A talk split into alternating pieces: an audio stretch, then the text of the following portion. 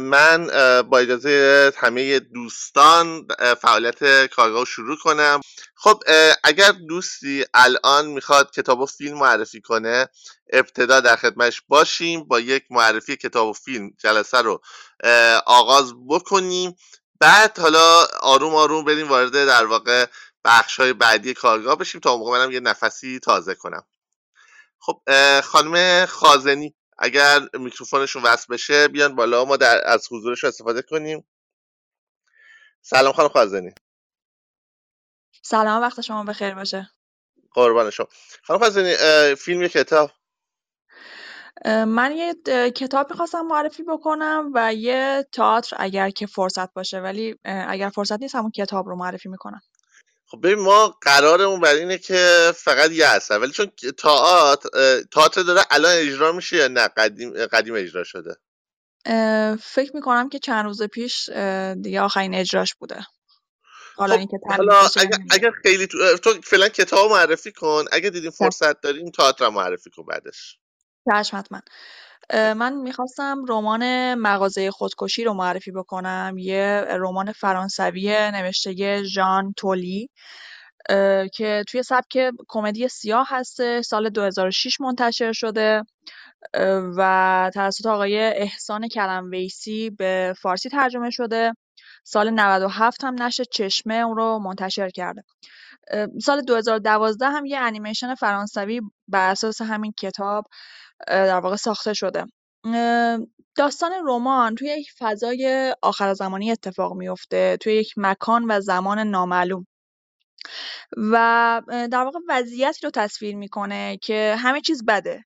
یک فضای در واقع ناامیدانه توی شهر حاکمه. همه اخباری که در واقع به گوش می‌رسه اخبار بدی هستن و مردم تنها چیزی که بهش فکر می‌کنن مرگ و در واقع خودکشیه. این وسط یه خانواده ای رو معرفی می‌کنه در این رمان به نام خانواده تواج که یه زن و شوهر هستن با سه تا بچه و دارن یه مغازه ای رو اداره می‌کنن که ابزار و ادوات خودکشی در اونجا فروخته میشه. از تناب دار گرفته تا سم و اینها. و انواع و اقسام روش های عجیب و غریب خودکشی رو اینجا در موردشون صحبت می‌کنه. که یه جورایی در واقع فانتزی هستن.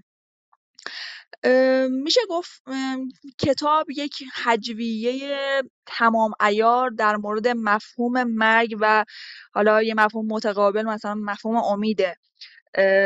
که خیلی هم زبان ساده و روونی داره. حتی به نظرم مخاطب عام هم خیلی راحت باش ارتباط می‌گیره. ضمن اینکه خب کتاب لایه های روانشناختی و فلسفی هم داره که برای مخاطب حرفه‌ای جذابه.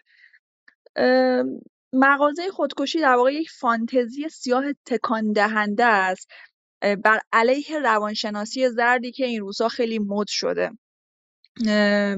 در مورد مفهوم در کمدی سیاه هم بخوام توضیح بدم اولین بار فکر می‌کنم آندره برتون نظری پرداز فرانسوی. این اصطلاح رو در واقع در زیر شاخه ای از تنز و کمدی تعریف کرد و همین من اگر لازم توضیح بیشتر بدم در خدمتتون هستم. نه نه نه خیلی عالی بود. چون میگم هر صحبت اضافه تری ممکنه باعث بشه که یه مقدار چیز بشه باعث بشه که اسپویل بشه. مرسی ازت. خب در واقع اگر بخوایم راجع به این کتاب و این نویسنده اگه بخوایم صحبت کنیم این در واقع بخوایم صحبت کنیم یه کتاب دیگه فکر کنم به فارسی ترجمه شده می‌دونی کدومه؟ اگر اشتباه نکنم آدم خاران که اون رو هم بله. همین احسان کرم ویسی ترجمه کرده با نشر بله چشم هم چاپ شده. ولی این کتابش؟ همون مغازه خودکشیه که خب تو جهان هم در واقع با اون کتابش شناخته میشه. حالا ژانتوله علاوه بر اینکه نویسنده است در واقع کارتونیست هم هست فیلمنامه نویس هم هست یعنی کار کارتون هم انجام داده کار کاریکاتور و کار فیلمنامه نویس هم چند تا اثر هم فیلمنامهش رو نوشته.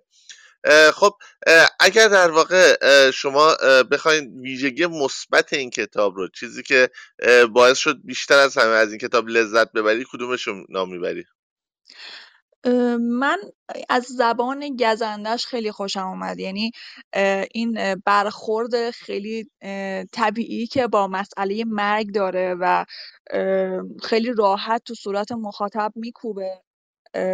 من از این قضیه خیلی خوشم اومد. یعنی کلا ژانر کمدی سیاه جزو ژانرهای مورد علاقه من هست و این برخورد جدی با یک مسئله جدی به نظرم باعث میشه که مخاطب جبهه بگیره در برابرش. ولی وقتی که با یک مسئله جدی با این زبان تنز برخورد میشه به زعم من خیلی تاثیرگذار هست برای مخاطب. مرسی مرسی خانم خازنی. در مورد اون تئاتر هم در حد دو دقیقه اگه معرفی کنی ممنون میشم. خواهش می‌کنم. من تئاتری که می‌خواستم معرفی بکنم تحت عنوان بیچرا زندگان هست به کارگردانی الهام شعبانی و نویسندگی لیلی آج. روایت توی یک بیمارستان اتفاق میفته و یک بازیگر در نقش یک هسته مرکزی عمل می‌کنه و یه سری پراکنده گویی می‌کنه و در نهایت این پراکنده گویی ها با یک فرم ستاره ای وصل میشن به سایر بازیگران که در واقع صداهای ذهن اون بازیگر وسطی هستن. و به صورت جریان سیال ذهن میان و روایت هاشون رو که عموما تکگویی هست تعریف می‌کنم و شروع می‌کنم به کنشگری در مورد اینکه چرا اونجا حضور دارن روایت خودشون تعریف می‌کنن.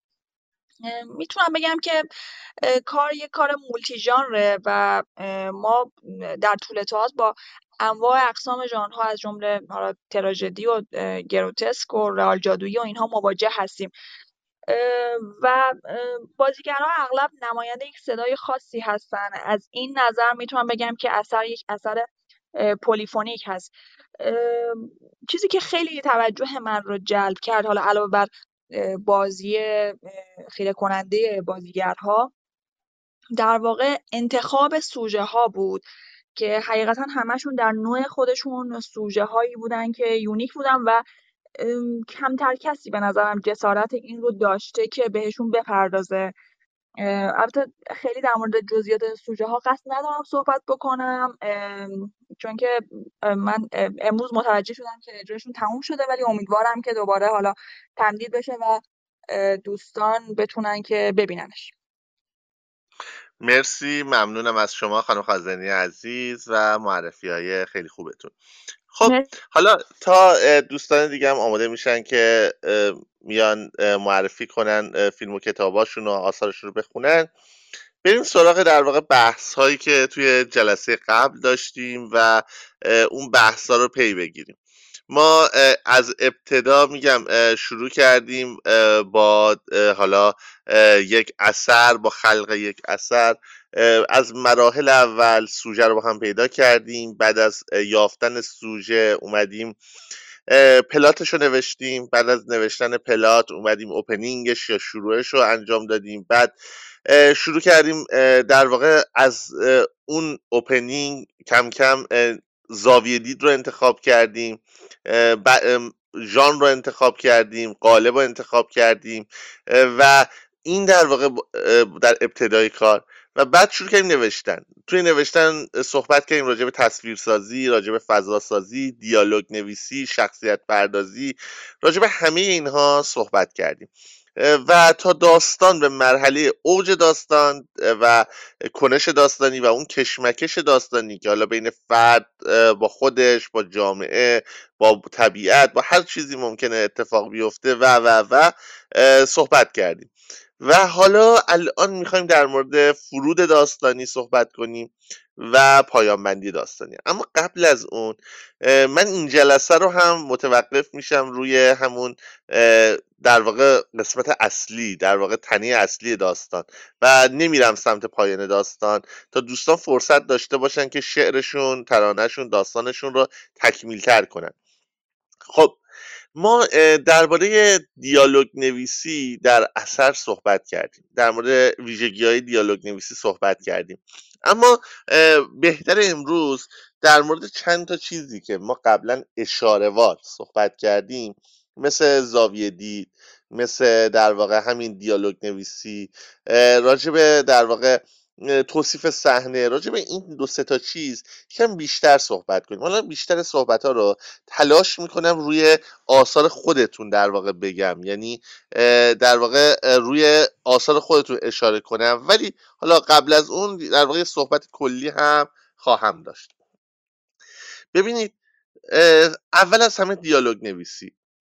شما در واقع برای دیالوگ نویسی توی داستان تو ترانه و شعر راهکارهای متفاوتی دارید. من اول ترانه و شعر که آسونتره سطحی تره یه مقدار به قول من دم دستره رو میگم بعد میریم سراغ چی؟ بعد میریم سراغ داستان. ببینید ما معمولا در ترانه و شعر دیالوگ خیلی کم میاریم یعنی شعرها و ترانه هایی که یک صدایی بیاد و شروع کنه گفتگو کردن با در واقع راوی یا دو نفر از شخصیت ها بشینن با همدیگه صحبت کنن. نمیگم نداریم ولی توی بسیار برعکس مثلا داستان نویسی که ما در تقریبا تمام داستان ها 80 درصد 90 درصد داستان ها داریم در ترانه و شعر مثلا اگه بخوایم شعر مثال بزنیم این هم مثلا شعر سهراب گفته شعری که توش پررنگ باشه این مسئله کدوم شعر شعر مسافره؟ که در واقع دو تا شخصیت اصلی کل کار در حال گفتگو هستن. یا مثلا حافظ این همه شعر داره شعری که دیالوگ توش نقش عمده ای داشته باشه گفتم غم تو دارم گفتا غمت سرایت گفتم که ماه من شو گفتا اگر برایت تا انتها. پس ما در از گفتگو به اون شکل داستانیش خیلی در شعر و ترانه استفاده نمی کنیم اما نمونه های خوبش رو گفتم. مثلا کار مسافر سهراب یکی از نمونه های خوبشه. ما در داستان نویسی حالا یه نقبی بزنیم به داستان خیلی وقتا ما میایم در واقع از دیالوگ نویسی به صورت محاوره استفاده می‌کنیم.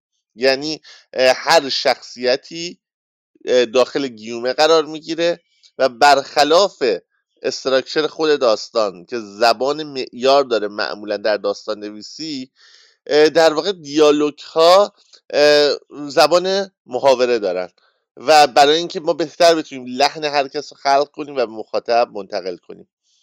اما در شعر معمولش اینه معمولش ها من از این معمول خودم در دو تا شعر خارج شدم.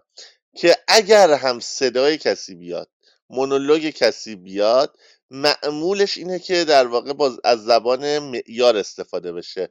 خب؟ مثلا یکی از معروف ترین غزله من که مال 25 6 سال قبل مثلا هستش مثلا شعر غزله. شعر یه غزلی هست با ردیف غزل. تقدیم به پرنده ناباورم غزل. تقدیم به همیشه غم دخترم غزل تا انتها. و بعد در یه جایی که وارد دیالوگ میشه اینگونه میشه. بابا تو را کتک زده بابا بد است بد. دیوانم ببخش مرا. شاعرم غزل. یعنی در واقع جایی که یه مونولوگی میاد از زبان اون پدر که در واقع توی گفتگو دخترشه از ساختار اصلی روایت برای مخاطب خارج میشه باز هم اون زبان معیار حفظ میشه.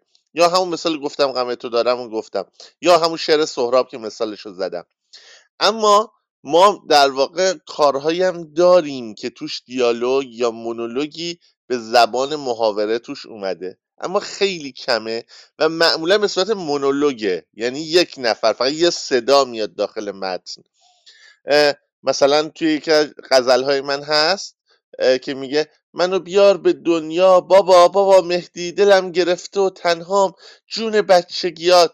ببین یه صدا یعنی دیگه گفتگوی شکل نمی‌گیره. چون اگر بخواد یه گفتگوی محاوره شکل بگیره بعد دیگه اصلا خیلی شعر شلوغ و افسار گسیخته میشه.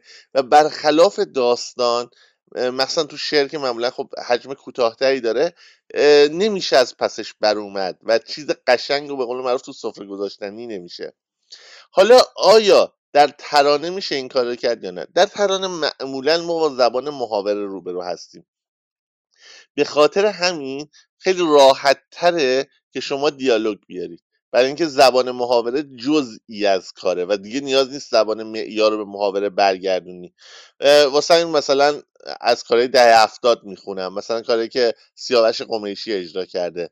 میگه من میگم منو شکستن چشم فانوسم و بستن. تو میگی فلان من میگم فلان. تو میگی فلان.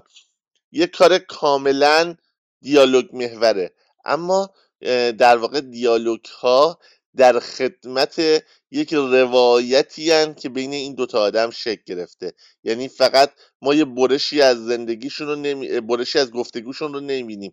می‌تونیم بفهمیم که در واقع بین این دو نفر چه اتفاقی افتاده و چه در واقع رابطه ای وجود داشته. الان نمی‌دونم متوجه تفاوت دیالوگ نویسی در شعر و ترانه با داستان شدید یا نه؟ ببینید مثلا همون در واقع ترانه میگم من میگم منو شکستن چشم فانوسم و بستن.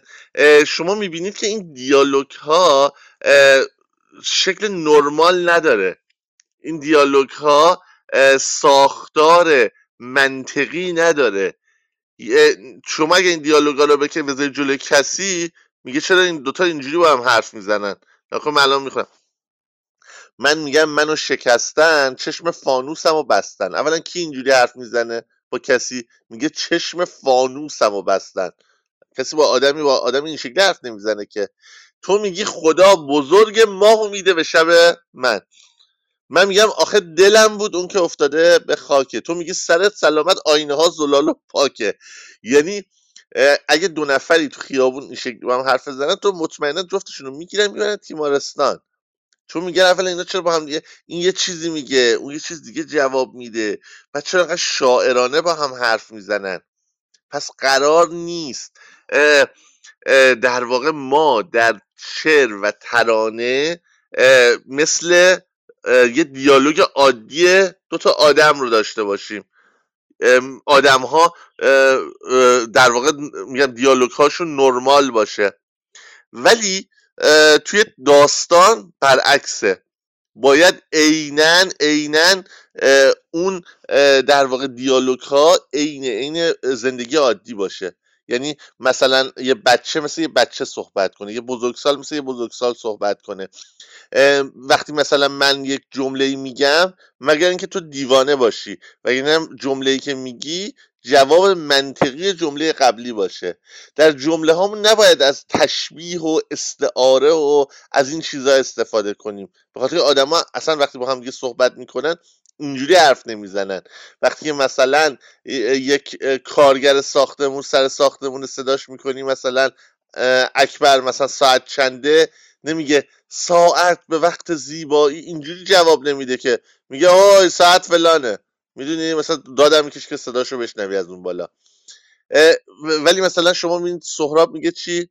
دلم گرفته دلم عجیب گرفته است. تمام راه به یک چیز فکر می‌کردم. خب اینجاش طبیعیه خب؟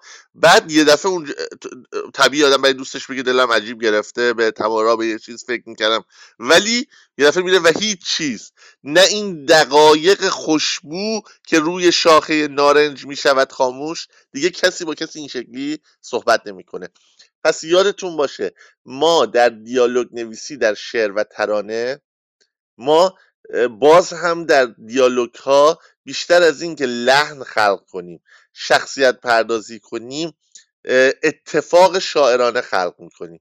از صنایع شاعرانه استفاده می‌کنیم. چه ترانه چه شعر.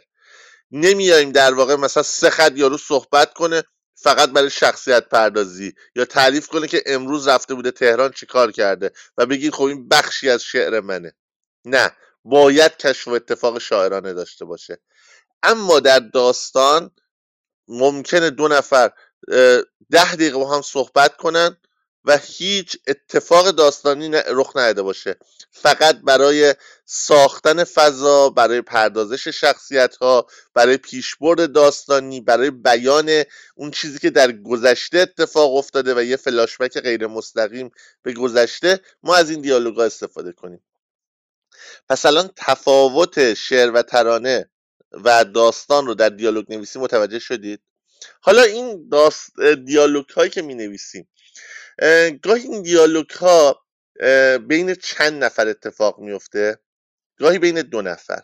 معمولا وقتی بین دو نفر اتفاق میفته ما برای یکیشون دو نقطه استفاده می‌کنیم برای دو نقطه که رو هم دیگه قرار دارن. و برای یکیشون خط. وقتی که در بین چند نفر اتفاق میفته ما برای همهشون از خط استفاده می‌کنیم که و چی باعث میشه که مخاطب تشخیص بده؟ اگر ذکر نمیشه که کی گفت حسن گفت علی گفت غلام گفت فلان گفت چی باعث میشه که بفهم مخاطب که چه شخصی داره میگه؟ یکی محتوای صحبت هاست و یکی لحن اون کسیه که این صحبت ها رو میگه. خب حالا شما در واقع این لحن و این در واقع شکل صحبت رو که انتخاب می‌کنید داره بین دیالوگ چند نفر اتفاق میفته چند نفر دارن در داستانتون با همدیگه صحبت می‌کنن. شما در این صحبت هایی که بین اینا رد و بدل میشه چه چیزهایی رو رعایت باید کنید؟ چه چیزهایی رو نباید رعایت کنید؟ اولیه ترین چیزی که گفتم اینه که آقا از شاعرانگی پرهیز کنید. هر آدمی در داستان باید مثل خودش صحبت کنه. شما می‌تونید با دو شیوه مختلف دیالوگ ها رو بیارید. وسطش تصویر بیارید یا نه فقط دیالوگ بیارید. یا یک در واقع تعادلی بین این دوتا ایجاد کنید. دوستان از آوردن دیالوگ به صورت خام به شکل طولانی در داستان نویسی نه فیلم نامه و نمایش نامه به هر شکل ممکن خودداری کنید. یعنی اگر یعنی ممکنه یه آدمی مثل ماریو بارگاس یوسا یه دفعه ده صفحه کتابش فقط دیالوگ باشه بدون یک تصویر. اما شما ماریو بارگاس یوسا نیستید. شاید چل سال بعد بشید ولی الان نیستید. پس این خطر رو به جون نخرید. کارتون رو به نمایشنامه و فیلمنامه تبدیل نکنید. چیکار بکنید؟ مثلا مثلا میگه چرا این میز گذاشتی اینجا؟ چه می‌دونم آقا؟ از راه اومدم خسته بودم هم پرتش کردم میز اینجا. حتما باید کارگر بگیریم جابجاش کنم. دستهایش را بلند می‌کند روی مبل نشسته است و به من مطمئنم دارد به من فکر می‌کند. ببین یعنی اگه یه دیالوگ آوردیم بعدش شروع می‌کنیم تصویر آوردن. بعدش شروع می‌کنیم فضا سازی کردن. یا حتی بعضی موقع دیالوگ ها رو با یک تصویر همراه می‌کنیم. چرا امروز حالت گرفته است؟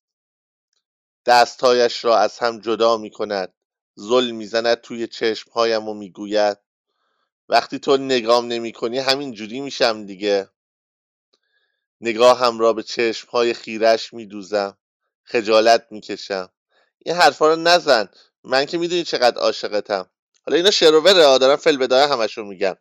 می‌خوام بهتون بگم یعنی ما سه تا سیستم الان ایجاد کردم. سیستمی که دیالوگ ها میان وسطش ما این یه پاگرد توی پله ها تصویر فضا و اتفاقایی که افتاده و سکوتایی که برقرار میشه رو میدیم.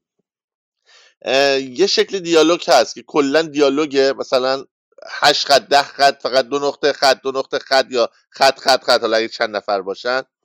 یه شکل منطقی ترش اینه که آدم ها رو وقتی حرکتی که دارن می‌کنن کنشی که دارن می‌کنن در هنگام دیالوگ گفتن هم توصیف می‌کنیم.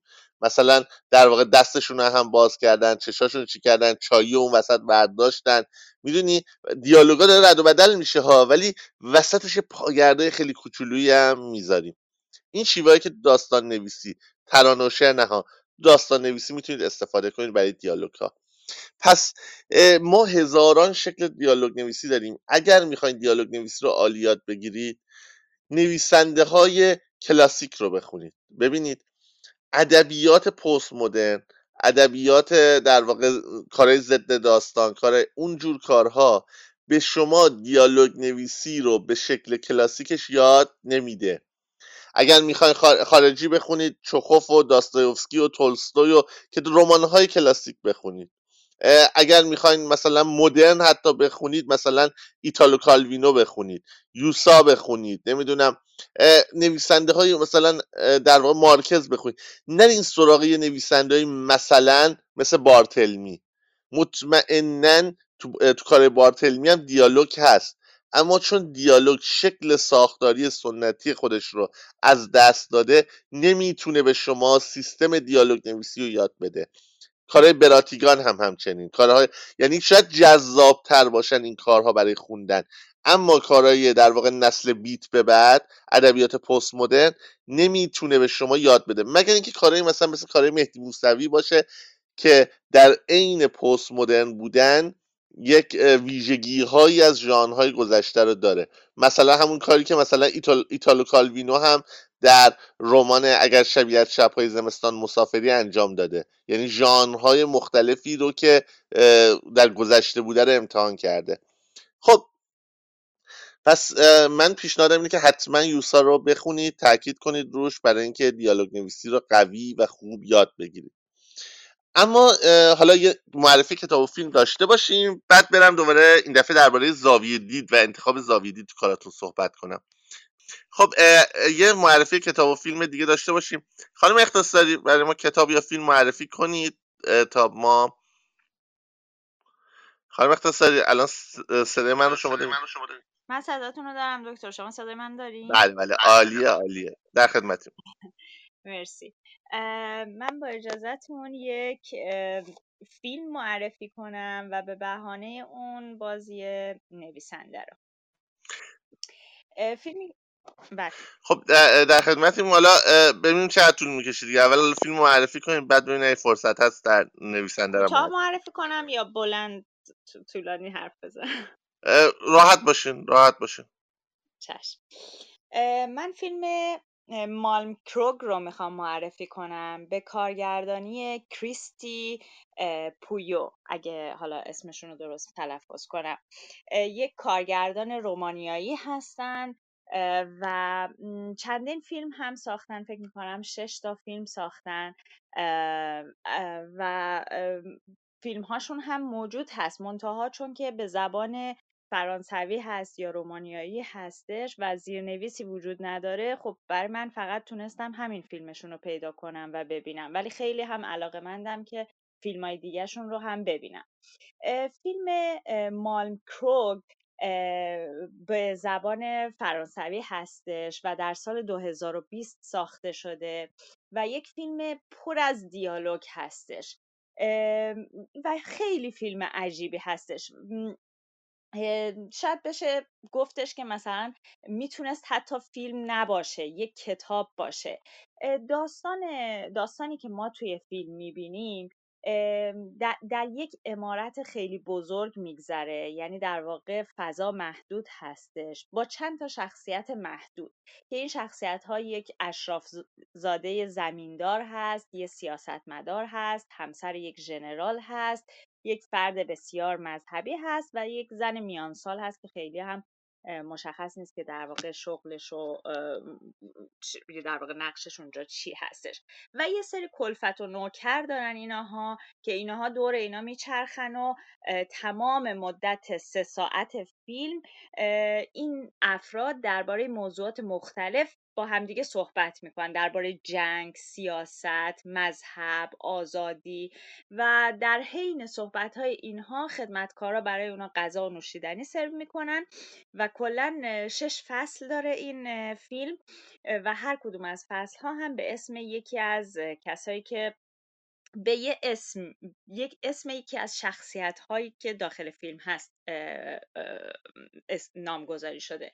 و اصلا خیلی هم اهمیت نداره که تو اون فصل مثلا اون فرد داره بحث می‌کنه یا صحبت می‌کنه یا اصلا ما انقدر شخصیت پردازی این شخصیت ها رو نداریم که حتی اسمشون رو مطمئن باشیم که این اسم اینه. و در واقع تمام مدت صحبت ها و دیالوگ های اینها فقط بحث های فلسفی هستش بحث, های چالشی هست درباره اخلاقیات بحث می‌کنن و حالا یه سری تصاویر جانبی هم که حالا در این فیلم دیده میشه یه فضای هستش که شخصی که این خونه رو داره یعنی صاحب خونه یه پیرمرد اشرافزاده است که در حال مرگه. و حالا یه قسمت های از فیلم یه جاهای نوکر و حالا ما میرن به اون می‌رسن و لباسش رو عوض می‌کنن. ولی بیس کلی فیلم روی صحبت های اینها هستش. و حتی زمان فیلم خطی نیستش. یعنی شما نمی‌تونین بفهمین که الان این ناهاری که خوردن بعد از اون صبونه است یا یه روز دیگه است. یا اصلا این صبونه است یا ناهاره؟ یا این نوشیدنی که سرو شده مال امروز اصلا نمی‌تونیم بفهمیم. خیلی زمان یعنی فصل ها که پشت سر هم میان اصلا ترتیب زمانی ندارن. ولی خب مشخصا این افراد که جمع شدن برای کریسمس جشن کریسمس جمع شدن. و فیلم اصلا کشش نداره. از لحاظ داستانی اصلا کشش نداره. اما چیز خوبی که از از بسری یه تصاویر خوبی داره که خب مثلا نوع ایستادن این بازیگرها که البته خیلی می‌تونم بگم خیلی تئاتریه اما خب زیباست. ولی توی این فیلم شاید به خاطر اینکه مدیای یه مدیوم یک فیلم هست شاید زیبا نیست. شاید اگه تئاتر بود زیبا بود. شاید اگه تابلوی نقاشی بود خیلی زیباتر بود. و بحث ها جذابه به نظر من. خسته کننده و جذابه. مثل دقیقا بحث های کارگاهمون زمانی که مشهد بودیم یا زمانی که تهر... کارگاه تهران که بحث ها چالشی مجبور میشن این آدم ها خودشون رو و وضعیتشون رو و اون تجربیاتی که داشتن رو به چالش بکشن و در مقابل همدیگه قرار می‌گیرن. و اصلا هم با اینکه خیلی با احترام و حالا همون سیستم اشراف زادگی صحبت می‌کنن با اینکه رومانیایی هستن اما زبان اشرافی اون زمان فرانسوی بوده اینها هم به فرانسوی صحبت می‌کنن و خیلی معدبانه و با کلمات قلم به سلم اما واقعا در مقابل همدیگه هم میستن و اندیشه های متفاوتی رو در تمام بحث هایی که می‌کنن در مقابل همدیگه میارن. و خیلی سخنرانی میشه. و حالا من می‌خواستم نویسنده این فیلم رو هم معرفی کنم که نویسنده ولادیمیر سولوویوف هستش. اگر دوستان بخوان search کنن به خاطر اینکه از این اسم و فامیل افراد زیادی توی search میان حتما بعدش بنویسن ولادیمیر سولوویوف فیلسوف. به خاطر اینکه حالا شومن و کسای دیگه هم هستن به همین نامو آقای ولادیمیر سولویوف یکی از منابع یکی از شخصیت هایی بوده که روی داستایوسکی تاثیر داشته روی تولستوی تاثیر داشته. یک شاعر فیلسوف منتقد ادبی اهل روسیه بوده در پایان قرن 19 و در واقع رنسانس معنوی قرن بیستم زندگی می‌کرده و آثارش رو من خیلی سعی کردم که به فارسی پیدا کنم به خاطر که حالا چیزهایی که درباره این شخصیت و درباره آثارش تاثیراتش و فلسفهش نوشته بودن توی اینترنت بودش خیلی جذاب بود. خیلی دوست داشتم که مثلا یک کتاب ازش بخونم اما متاسفانه من پیدا نکردم. شاید کتاب چاپ پیش باشه اما شاید مثلا اثری در اون در اینترنت نیست. اگه دوستان پیدا کردن خیلی خوشحال میشم که من رو هم در جریان بذارن. و در واقع می‌خواستم ایشون رو معرفی کنم این نویسنده رو که این فیلم رو هم ایشون از روی نوشته های ایشون این فیلم فیلم نام نویسی شده و ساخته شده و به نظرم دوستان اگه اگه خوره فیلم هستن و خوره این بحث هایی که چالشی هست درباره آزادی جنگ مذهب و این چیزها هست و مدل بحث کردن رو دوست دارن در واقع فکر می‌کنم این فیلم می‌تونه جذاب و جالب باشه. یک فیلم دیگه هم هستش که از آقای همین پیو زندگی و مرگ آقای لازاروس که خیلی جایزه برده جایزه متعدد برده. کن و نمی‌دونم برلین فستیوال تو همه اینها یا نومینیت شده یا یه چیزی یه, قسم، یه قسمتی جایزه برده. این هم موجود هست ولی متاسفانه زیرنویس نداره. با زیرنویس انگلیسی مگه بتونیم ببینیم خانم اختصاری من این فیلم مرگ آقای لازارسکو یا حالا دس آف میستر لازارسکو اینو الان فکر کنم چیز آقای خازنی توی چت نوشت که با زیرنویس فارسیش هم موجوده. آه چقدر خوب. پس آره. مرسی. ممنونم ازتون. ممنونم معرفی کامل و جامعتون. خواهش مرسی. ممنون از خانم اختصاری. معرفیشون کامل بود دیگه. من صحبت اضافه تری ندارم که اضافه کنم. بابک جان اگر صداتو وصل کنی من در خدمت شما هستم. سلام وقت بخیر. صدای من میاد؟ بابک. آره آره. الان عالی. صدات میاد در خدمتی سلام عرض می‌کنم خدمت شما دکتر موسوی عزیزم خانم اختصاری عزیز و دوستان حاضر در گروه. کتابی که می‌خوام معرفی کنم شاید ربط مستقیمی به ادبیات شعر یا داستان نداشته باشه. اما فکر می‌کنم حالا به قول اسلامگره ها روحانیت واجب کفاییه که هر نویسنده شاعری سراغ این دست نوشته ها سراغ این دست کتاب ها بره. یه کتاب روانشناختی می‌خوام معرفی کنم. روان درمانی اگزیستانسیال اثر اروین یالوم دکتر اروین یالوم روانپزشک معروف. کتاب در چهار بخش اصلی در مورد چهار مسئله اصلی بشر چهار چالش اصلی بشر میاد صحبت می‌کنه. یک مرگ آزادی تنهایی و پوچی. فکر می‌کنم همه ما با این مسائل داریم دست و پنجه نرم می‌کنیم. یه چیزی که برام جالب بود برعکس فروید دکتر یالون برعکس فروید فروید میگه که سرچشمه استراب ها و ناهنجاری ها و بیماری های روانی در بزرگسالی به امر جنسی در کودکی ربط داره. کاستی های جنسی باعث بیماری های روانی در بزرگسالی میشن. اما یالون برعکس فروید میگه که امر جنسی شاید در بحث دوم یا در درجه سوم قضیه مطرح باشه در پیدایش ناهنجاری روانی. میاد میگه که اصلی ترین دلیل من فکر می‌کنم دیدگاه دیدگاه درستیه. میگه اصلی ترین دلیل این که باعث میشه ما دچار بیماری ها یا ناهنجاری روانی مثل افسردگی استراب دو قطبی غیره غیره میشیم. استراب مرگ ترس از مرگ. این ترس از مرگ از کودکی با ما هست. کودکی که به دنیا میاد ریزش برگ های درختان رو می‌بینه پژمردن گل رو می‌بینه مرگ حیوان خونگی رو می‌بینه تا به مرحله آخر مثلا مرگ نزدیکان. میگه مدام ذهن این بچه با مرگ دست و پنجه نرم می‌کنه و این باعث در واقع ظهور ناهنجاری های روانی میشه. حالا چرا این کتاب معرفی کردم؟ من فکر می‌کنم برای دوستانی که اثر خلق می‌کنن چه شعر چه داستان چه ترانه لازمه که روانشناسی بدونن. چون که خب همه داستان ها شخصیت دارن شخصیت پردازی دارن و بسیاری از اشعار هم همینطور.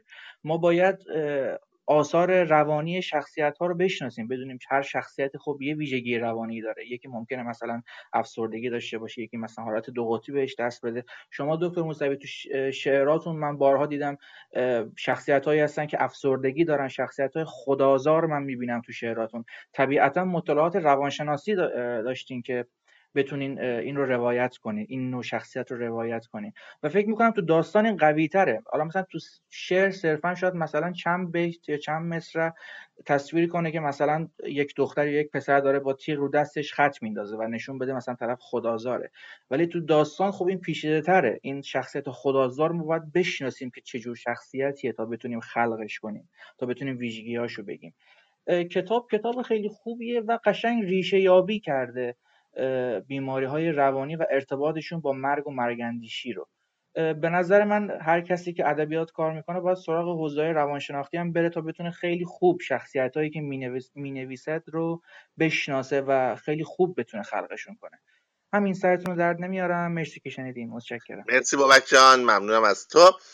من با صحبت بابک موافقم. حالا یه نکتایی رو هم در تکمیلش خواهم گفت.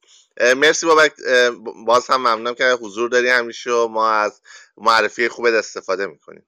قربون شما. شبتون بخیر.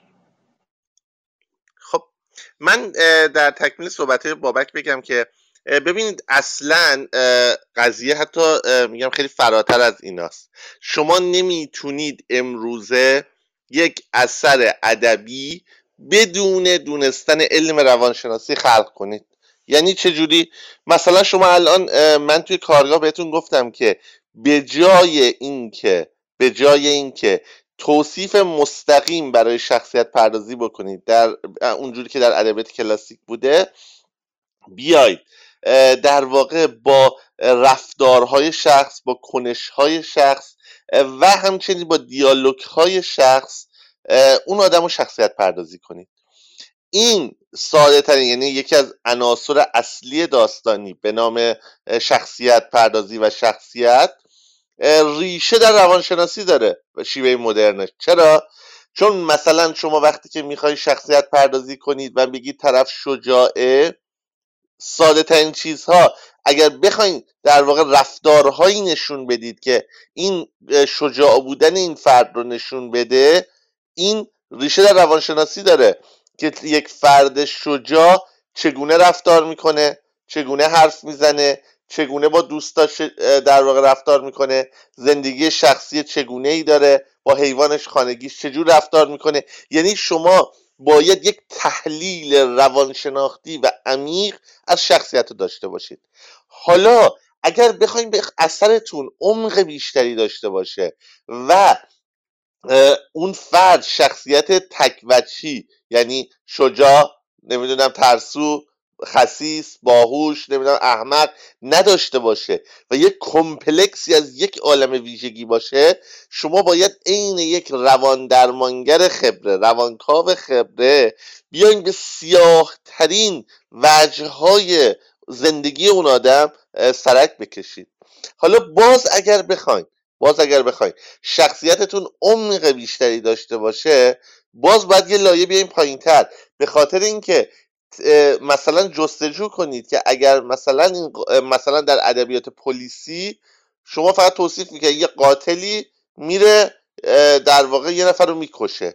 اما در یک داستان هنری در یک شعر هنری در یک اثری که وچه هنری داره وچه سرگرم کنندگی فقط نداره شما بررسی می‌کنید که چه شد که او به یک قاتل تبدیل شد. چرا اون اعمال از اون شخص سر زد؟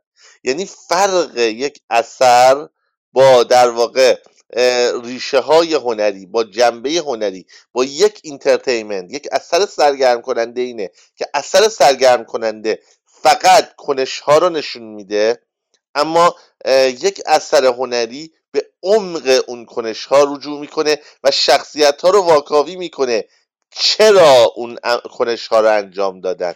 یعنی ما نه فقط فکر کنید ادبیات مدرن هم از این جنسه ها یعنی شما میاد به ادبیات کلاسیک به کارهای شکسپیر هم سر می‌زنید. چرا کارهای شکسپیر ماندگار شده؟ چون پشت کنش های شخصیت هاش دلایل روانشناختی هست دلایل فلسفی هست و در سطح نیستن شخصیتاش یک بعدی نیستن. این در واقع نکته ای است که حالا باید خدمت رو عرض می کردم خب نکته بعدی نکته بعدی در مورد در واقع اروین یالومه. اروین یالوم ببینید یک حالا روان درمانگر در واقع روانکاو که توی دانشگاه استنفورد درس میده. خب این این روان درمانگر خب استاد دانشگاه در آمریکا هم هست حالا شناخته شده هم هست اما یک استاد بزرگ نیست یک روانشناس بزرگ نیست. یعنی اگر شما مثلا توی جهان بیاین در مثلا حوزه های روانشناسی روان درمانگری روانکاوی بخواین صد تا حتی هزار نفر آدم قول نام ببرید اروین یالوم جزوشون نیست. این بخش جدا. که به صحبت ما ربطی نداره. یعنی ما اروین یالومو به عنوان یک قول روانشناسی نام نمی‌بریم. مثلا اونور مثلا فروید رو بذاریم در مقابلش اروین یالومو بذاریم. هرچند جایزه هایی برده موفقیت هایی داشته دانشگاه معتبر درس میده. جایگاهش رو می‌خوام بگن در روانشناسی معاصر. اما چی این آدم رو برای ما مهم می‌کنه؟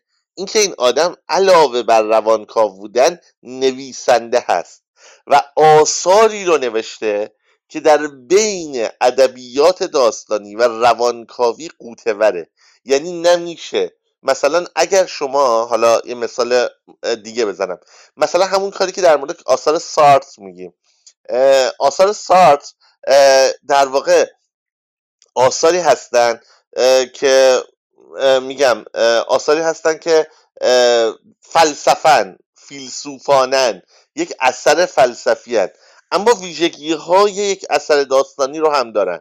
من همیشه میگم یک چیزی بین متن فلسفی و داستانن حالا در مورد کار یالوم شاید ویژگیش اینه که بین یک اثر روانشناختی بین یک در واقع داستان و یک متن روانشناختی حرکت می‌کنن.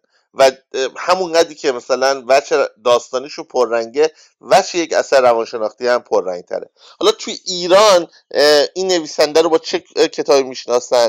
یه اثری که به اسمای مختلف هم بارها ترجمه شده. وقتی نیچه گریست و نیچه گریه کرد چند تا نشر مختلف در آوردن. نشر نی نشر کاروان. حالا نمی‌دونم بعد از اینکه من اومدم آیا نشر دیگه هم در آوردنش یا نه. خیلی نشر زیادی در آوردن. یا مثلا درمان شوپنهاور مسئله اسپینوزا. خب اینا مثلا کارهای در واقع غیر داستانیشه. ولی این کار غیر داستانی که نامبرد هم اثر ترجمه شده یه و قابل تحملیه. روان درمانی اگزیستانسیال که بابک نامبرد شما هر به نظر این کار رو می‌تونید بخونید اون کار رو هم می‌تونید بخونید به شما ایده میده به خاطر که شما هم مثل اروین یالوم نویسنده هستید حالا شاعر هستید و می‌تونید از این علم در خدمت خلق آثار هنری استفاده کنید. خب بریم در واقع سراغ ادامه بحثمون. ما در واقع در ادامه اون بحثی که اومدیم حالا یه عنصر داستانی دیگه و شعری و ترانه تو تمام اینا مشترکه و یک اندازه هم پررنگه رو راجبش صحبت می‌کنیم. زاویه دید. دوستان ما برای هر اثری یک زاویه دید انتخاب می‌کنیم. زاویه دید حالا خیلی تقسیم بندی ها متفاوته خیلی بحثاست خیلی تفاوت نظرها وجود داره. من حالا وارد جزئیات و نظرهای مختلف نمیشم. ولی ساده ترینش اینه که آقا یا اول شخص یه منی داره در مورد خودش روایت می‌کنه یا دوم شخص یه کسی داره به یه کسی خطاب می‌کنه یا سوم شخص یه اویی داره در, در واقع درباره ماجرایی صحبت می‌کنه و حالا می‌تونه این اول شخص دوم شخص سوم شخص مفرد باشه یا جمع باشه. معمولا مفرده ولی ما نمونه هایی رو هم می‌تونم براتون نام ببرم که استثنان جمع هستن. و علاوه بر اینها می‌تونه دانای مطلق باشه محدود باشه یا دوربین باشه. یعنی چی؟ یعنی که در واقع ما مثلا یه سوم شخصی هست اوی هست. داره میگه حسن و قلی در کوچه بازی می‌کنند. گرمشان است. حسن به این فکر می‌کند که امروز باید قلی را در فوتبال شکست دهم. این که او که داره درباره یه ماجرا صحبت می‌کنه. اما زاویه دیده دوربین نیست. این خب در واقع دانای مطلقه که می‌دونه در ذهن شخصیت ها چه میگذره چه احساساتی دارن و در واقع اون حسهای درونیشون رو کاملا متوجه میشه. حالا یه مرحله میایم پایین تر اون سوم شخص که محدوده. دوربینیه که پشت یکی از در واقع شخصیت ها قایم میشه و با اون شخصیت میاد. از, از زبان اون روایت نمی‌کنه ولی از دید اون داره ماجرا روایت می‌کنه. مثلا حسن از خواب بیدار شد. احساس می‌کرد امروز مثلا روز خوبی نیست. از اتاق بیرون رفت. مادرش را دید که فلان فلان فلان. یعنی ما چیزهایی که در ذهن مثلا حسنی که دوربین همراشه ما هست می‌دونیم ما آگاه هستیم. و وقتی از اتاق میره بیرون تصویر حال رو میدیم تصویر در واقع بقیه چیزها رو میدیم ولی فراتر از این رو اطلاع نداریم. ما نمی‌دونیم که مثلا الان تو ذهن مامان داره چی اگرم می‌دونیم حدس در واقع خب دوستان من دارم توضیح میدم همه رو توضیح میدم براتون. نگران نباشید هیچ سوالم نکنید. من چون ذهن بچه مخشوش میشه. من دونه دونه ساده ساده براتون همه رو توضیح میدم. در خدمتتون هستم. خب نکته که هستش و در واقع میاییم در واقع در ذهن مادر نمی‌دونه چی میگذره در ذهن در واقع پدر نمی‌دونه چی میگذره و ما محدود هستیم به اون چیزی که حسن می‌دونه و آگاه هست مورد سوم زاویه دیدیه که در واقع یک دوربینه. یک چیزیه که فقط نمایش میده. یک نمایش محضه. ما از هیچ چیزی میگم علاوه بر اون چیزی که در واقع فرض کنید یک دوربینی داره می‌تونه ثبت بکنه با خبر نیستیم. اگر شخصیتی حسی داره گرمشه سردشه ما فقط کنش ها رو روایت می‌کنیم. مثال می‌زنم. حسن و علی در کوچه بازی می‌کردن. حسن از کنار علی رد شد. دستهایش را به جیب او گرفت و کشید. جیب پاره شد.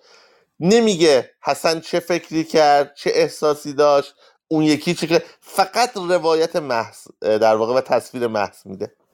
این در واقع چیزایی که مثلا با در واقع زاویه سوم شخص می‌تونه اتفاق بیفته. حالا شاخه های دیگه هم داره ها. یک سری در واقع شیطنت هایی هم میشه توش کرد. من دارم به صورت خیلی کلی میگم که بشناسید. دوم شخص خطابیه.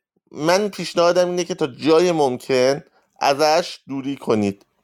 مگر اینکه حالا خیلی حرفه‌ای شده باشید یا یه تجربه باشه یا به خاطر اینکه معمولا توی کارها کار خوبی از کار در نمیاد. حتی تو شعر که ما نمونه های زیادی داریم برای اون معمولا و حتی مثلا آدم مثل سیدلی صالحی و خیلی کسا مثلا این زاویدید رو تجربه کردن باز هم شعرهای عالی در نیومده و خیلی وقتا میگم اگر شاعر ای نباشه ممکنه کار به سمت سانتیمانتال شدن پیش بره. به خاطر همین حداقل تو 7 سال ابتدای شاعری این زاویه دید رو در واقع کمتر استفاده کنید. زاویه دیدی که در آثار مدرن بیشتر از همه یافت میشه و ازش می‌تونید استفاده کنید زاویه دید اول شخصه. حالا این زاویه دید اول شخص معمولا معمولا باز دوستان این قانون نیست همیشگی نیست. معمولا یکی از شخصیت های که در دل داستان یا شعر وجود داره. یه منیه که داره در واقع توی اثر حرکت می‌کنه توی اثر فعالیت می‌کنه و در واقع حضور فعال و کنش فعال در ماجرا داره. اما ما استثنایی هم داریم. که اون منی که داره روایت می‌کنه مثلا اصلا توی ماجرا وجود نداره. اون منی که داره روایت می‌کنه حتی ممکنه انسان نباشه یک جسم باشه. اون منی که داره روایت می‌کنه میگم خدا باشه حتی. خب مثلا بدون توی ذهنهای افراد چی میگذره یک روح باشه. یعنی ما قابلیت های مختلف بهش بدیم.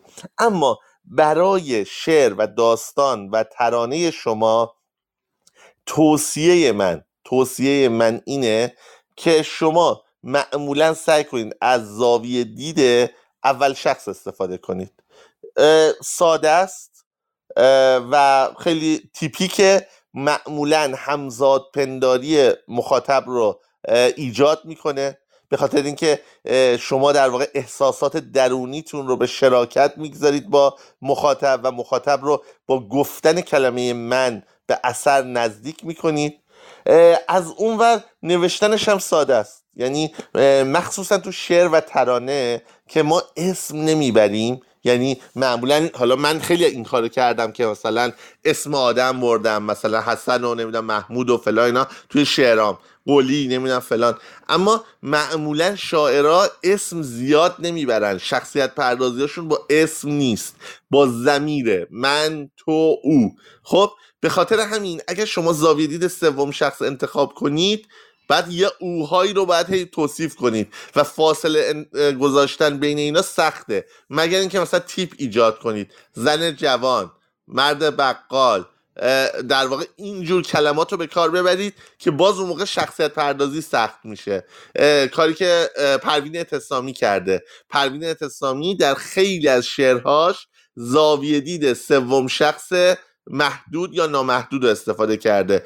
اما با استفاده از ایجاد تیپ های مختلف در جامعه اومده در واقع به اون شعر زیبایی داده عمق داده و حتی مخاطب رو داره همزاد پنداری با اون اثر کرده. پس نکته که هستش نکته که هستش توی شعرهاتون و تو داستاناتون من پیشنهادم اول شخصه. اما خیلی وقتها در ترانه هاتون در شعرهاتون در داستاناتون این انتخاب زاویه دید اول شخص باعث میشه شما به سمت خاطر نویسی پیش برید. یعنی من می‌بینم مثلا فلان کس آثارش خیلی شبیه خودش شدن. شاعران حتی خوب ترانه سرایان خوب. در واقع مثلا با دوست پسرشون دوست دخترشون کات می‌کنن میان میگن تو بی وفا بودی فلان فلان فلان. حالا مثلا یا مثلا میان داستان می نویسن درباره من نمی‌دونم توی اتاق نشسته بودم از همه چی خسته بودم نمی‌دونم اینجوری بود نمی‌دونم سمت تلویزیون می‌رفتم. در واقع حس های درونی خودشون رو توصیف می‌کنن. این یه مقدار خطرناکه. این در واقع ممکنه باعث بشه که شما به سمت به قول معروف چیز برید به سمت شخصی کردن اثر ادبی برید و کم کم به تکرار دست بزنید. من یه نویسنده خیلی خوبی که حالا نام نمی‌برم خیلی هم دوستش دارم از نویسنده حالا میگم حتی منم سنش بالاتره و نویسنده خیلی تجربه داره. ولی یه داستانش که می‌خونی میگی وای چقدر عالیه داستان کوتاه می‌نویسه معمولا رمان هم داره. ولی وقتی ده تا 15 تا می‌خونی خسته میشی. چون تمام راوی های داستانهاش به هم شباهت دارن.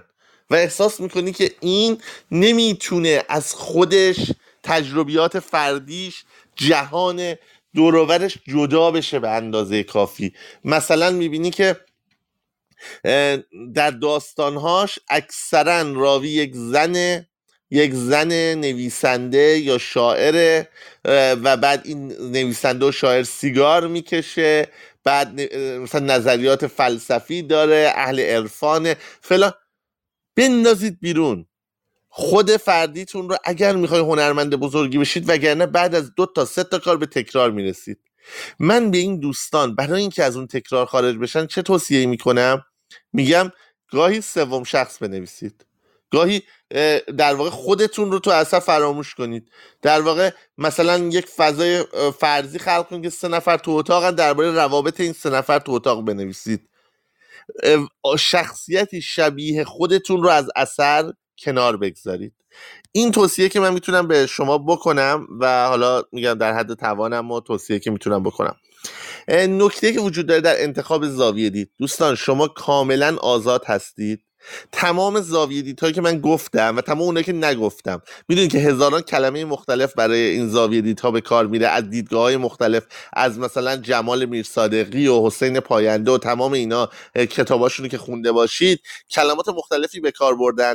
تا خارجی ها که هر منتقدی یک نظریه خودشو داره و بسیاریشون مثلا فلان در واقع زاویه دید رو هم مطرح می‌کنن به عنوان مجزا فلانی ها می‌برن نظیر مجموعه مثلا دوم شخص جمع. و و و. اما توصیه که من به شما دارم اینه بذارین اینها رو فقط بدونید و بندازید سلاش خودتون خلق کنید. زاویه دید خودتون رو خلق کنید. شخصیت خودتون رو خلق کنید. و این خلاقیت شماست که در اثر کمک می‌کنه. اما این توصیه های منم جدی بگیرید. آقا اول شخص این فایده رو داره. در واقع در ادبیات مدرن اول شخص رایج ترین شکل در واقع انتخاب زاویه دیده. اینها هم جدی بگیرید. و بعد انتخاب راویه. وقتی زاویه دید کارتون رو انتخاب کردید حالا می‌خواین در واقع دوستان خواهش می‌کنم وقتی من دارم صحبت می‌کنم هی کامنت نذارید چون در واقع هی الان تو چهار از صحبت که من دارم می‌کنم پرت می‌کنید لطفا لطفا بذار صحبت من که تموم شد بعدش مثلا حالا یه نفس دارم می‌کشم یه کسی مثلا حالا دارم یه گفتگوی می‌کنم یه نفری دارم بالا میارم اون وقت تو چت مثلا در واقع اگه می‌خواین کتاب معرفی کنین فیلم معرفی کنین سایت معرفی کنین انجام بدید. چون هم حواس من پرت میشه چون هی من باید چت رو باز کنم که ببینم فکر کنم مثلا سوالی برای دوستی به وجود اومده مشکلی تو صدای منه یه قضیه و همین که بقیه دوستان این کارو خواهند کرد و حواسشون از صحبت من پرت میشه. خب داشتم می‌گفتم خدمتتون. حالا بعدش انتخاب راویه. انتخاب راوی از انتخاب زاویدید به مراتب سخت داره من ده ها بار در داخل کارگاه توضیح دادم. شما برای یک ماجرا می‌تونید صدها راوی مختلف در واقع پیدا کنید. اینکه کدوم در واقع راوی رو انتخاب می‌کنید این هنر شماست و کل اثر رو دگرگون می‌کنه. کل اثر رو متفاوت می‌کنه. یه مثال ساده می‌زنم. مثلا در یه رابطه کلیشه‌ای و تکراری مثل اینکه دو نفر با هم دیگه دوستن بعد یه نفری در واقع یکی از اون آقایون با در واقع همسر دوستش رابطه برقرار می‌کنه. من در این در واقع چارچوب اومدم دو تا شعر نوشتم. شعر اول اینه ناگهان زنگ می‌زند تلفن ناگهان وقت رفتنت باشد. مرد هم گریه می‌کند وقتی سر من روی دامنت باشد. یه مردیه که دوستش بهش خیانت کرده و با همسرش بوده. یک شعر تو فضای نئوکلاسیکه حالا از امکانات و ظرفیت های غزل پست مدرن توش استفاده شده. ولی یک به هیچ وجه در فضای غزل پست مدرن نمی گنجه یعنی از تکنیک های غزل پست مدرن استفاده شده برای خلق یک اثر نئوکلاسیک. یه زبان نوع یه فضای نوع یه تکنیک نوع یه نگاه نوع اما در نهایت اونه. و یک نگاهی که خب خیلی از مردم دیدم این شعر رو می‌خونن اون بیت در واقع دوستت عاشق زنت باشد با صدای بلند میگن. تازه چششون پر از بغز میشه. به یاد اون مردی که بهش خیانت شده. اما یک سال بعد میام یه اثری می نویسم همین روایت همین داستان از دید اون دوسته. دوستی که در واقع با اون دختر خانومه بوده و در و از دیدگاه اون دوسته به جای اینکه بیام من فردیش رو هی توصیف کنم میام اون زنی که این وسط گیر کرده بین این دو نفر رو توصیف می‌کنم. و اون دوگانگی های اون اون شک های اون. احتمالا اینم شنیدید. دارد صدایت می‌زنم بشنو صدایم را. بیرون بکش از زندگی و مرگ پایم را. خب این رو هم در واقع شنیدید. یه ماجراه حالا با جزئیات متفاوت. اما دو راوی متفاوت. دو اثر کاملا متفاوت خلق شده. و و مخاطب این رو هم می‌خونه و بغض می‌کنه. همون مخاطبی که اتفاقا با همون بغض کرده بود. پس در واقع میشه از به یک ماجرا با راوی های مختلف نگاه های مختلف روانشناختی فلسفی دیدگاه های مختلف داشت. مثال زدم توی کارگاه های دوره قبل همیشه این مثال رو زدم. یک زن و شوهری دارن طلاق می‌گیرن. میشه با انواع راوی ها نگاه های مختلفی و روایت های کاملا متفاوتی از اثر نوشت. مثلا خب کلیشه ترینش چیه؟ زن. زن میاد در واقع روایت خودش رو می نویسه یک زنی که مظلوم شوهرش بهش خیانت کرده داره ولش می‌کنه پر از بغض قانون حق به شوهر داده بچهش رو نمی‌تونه با خودش ببره و از آینده ای که در منتظرشه میترسه.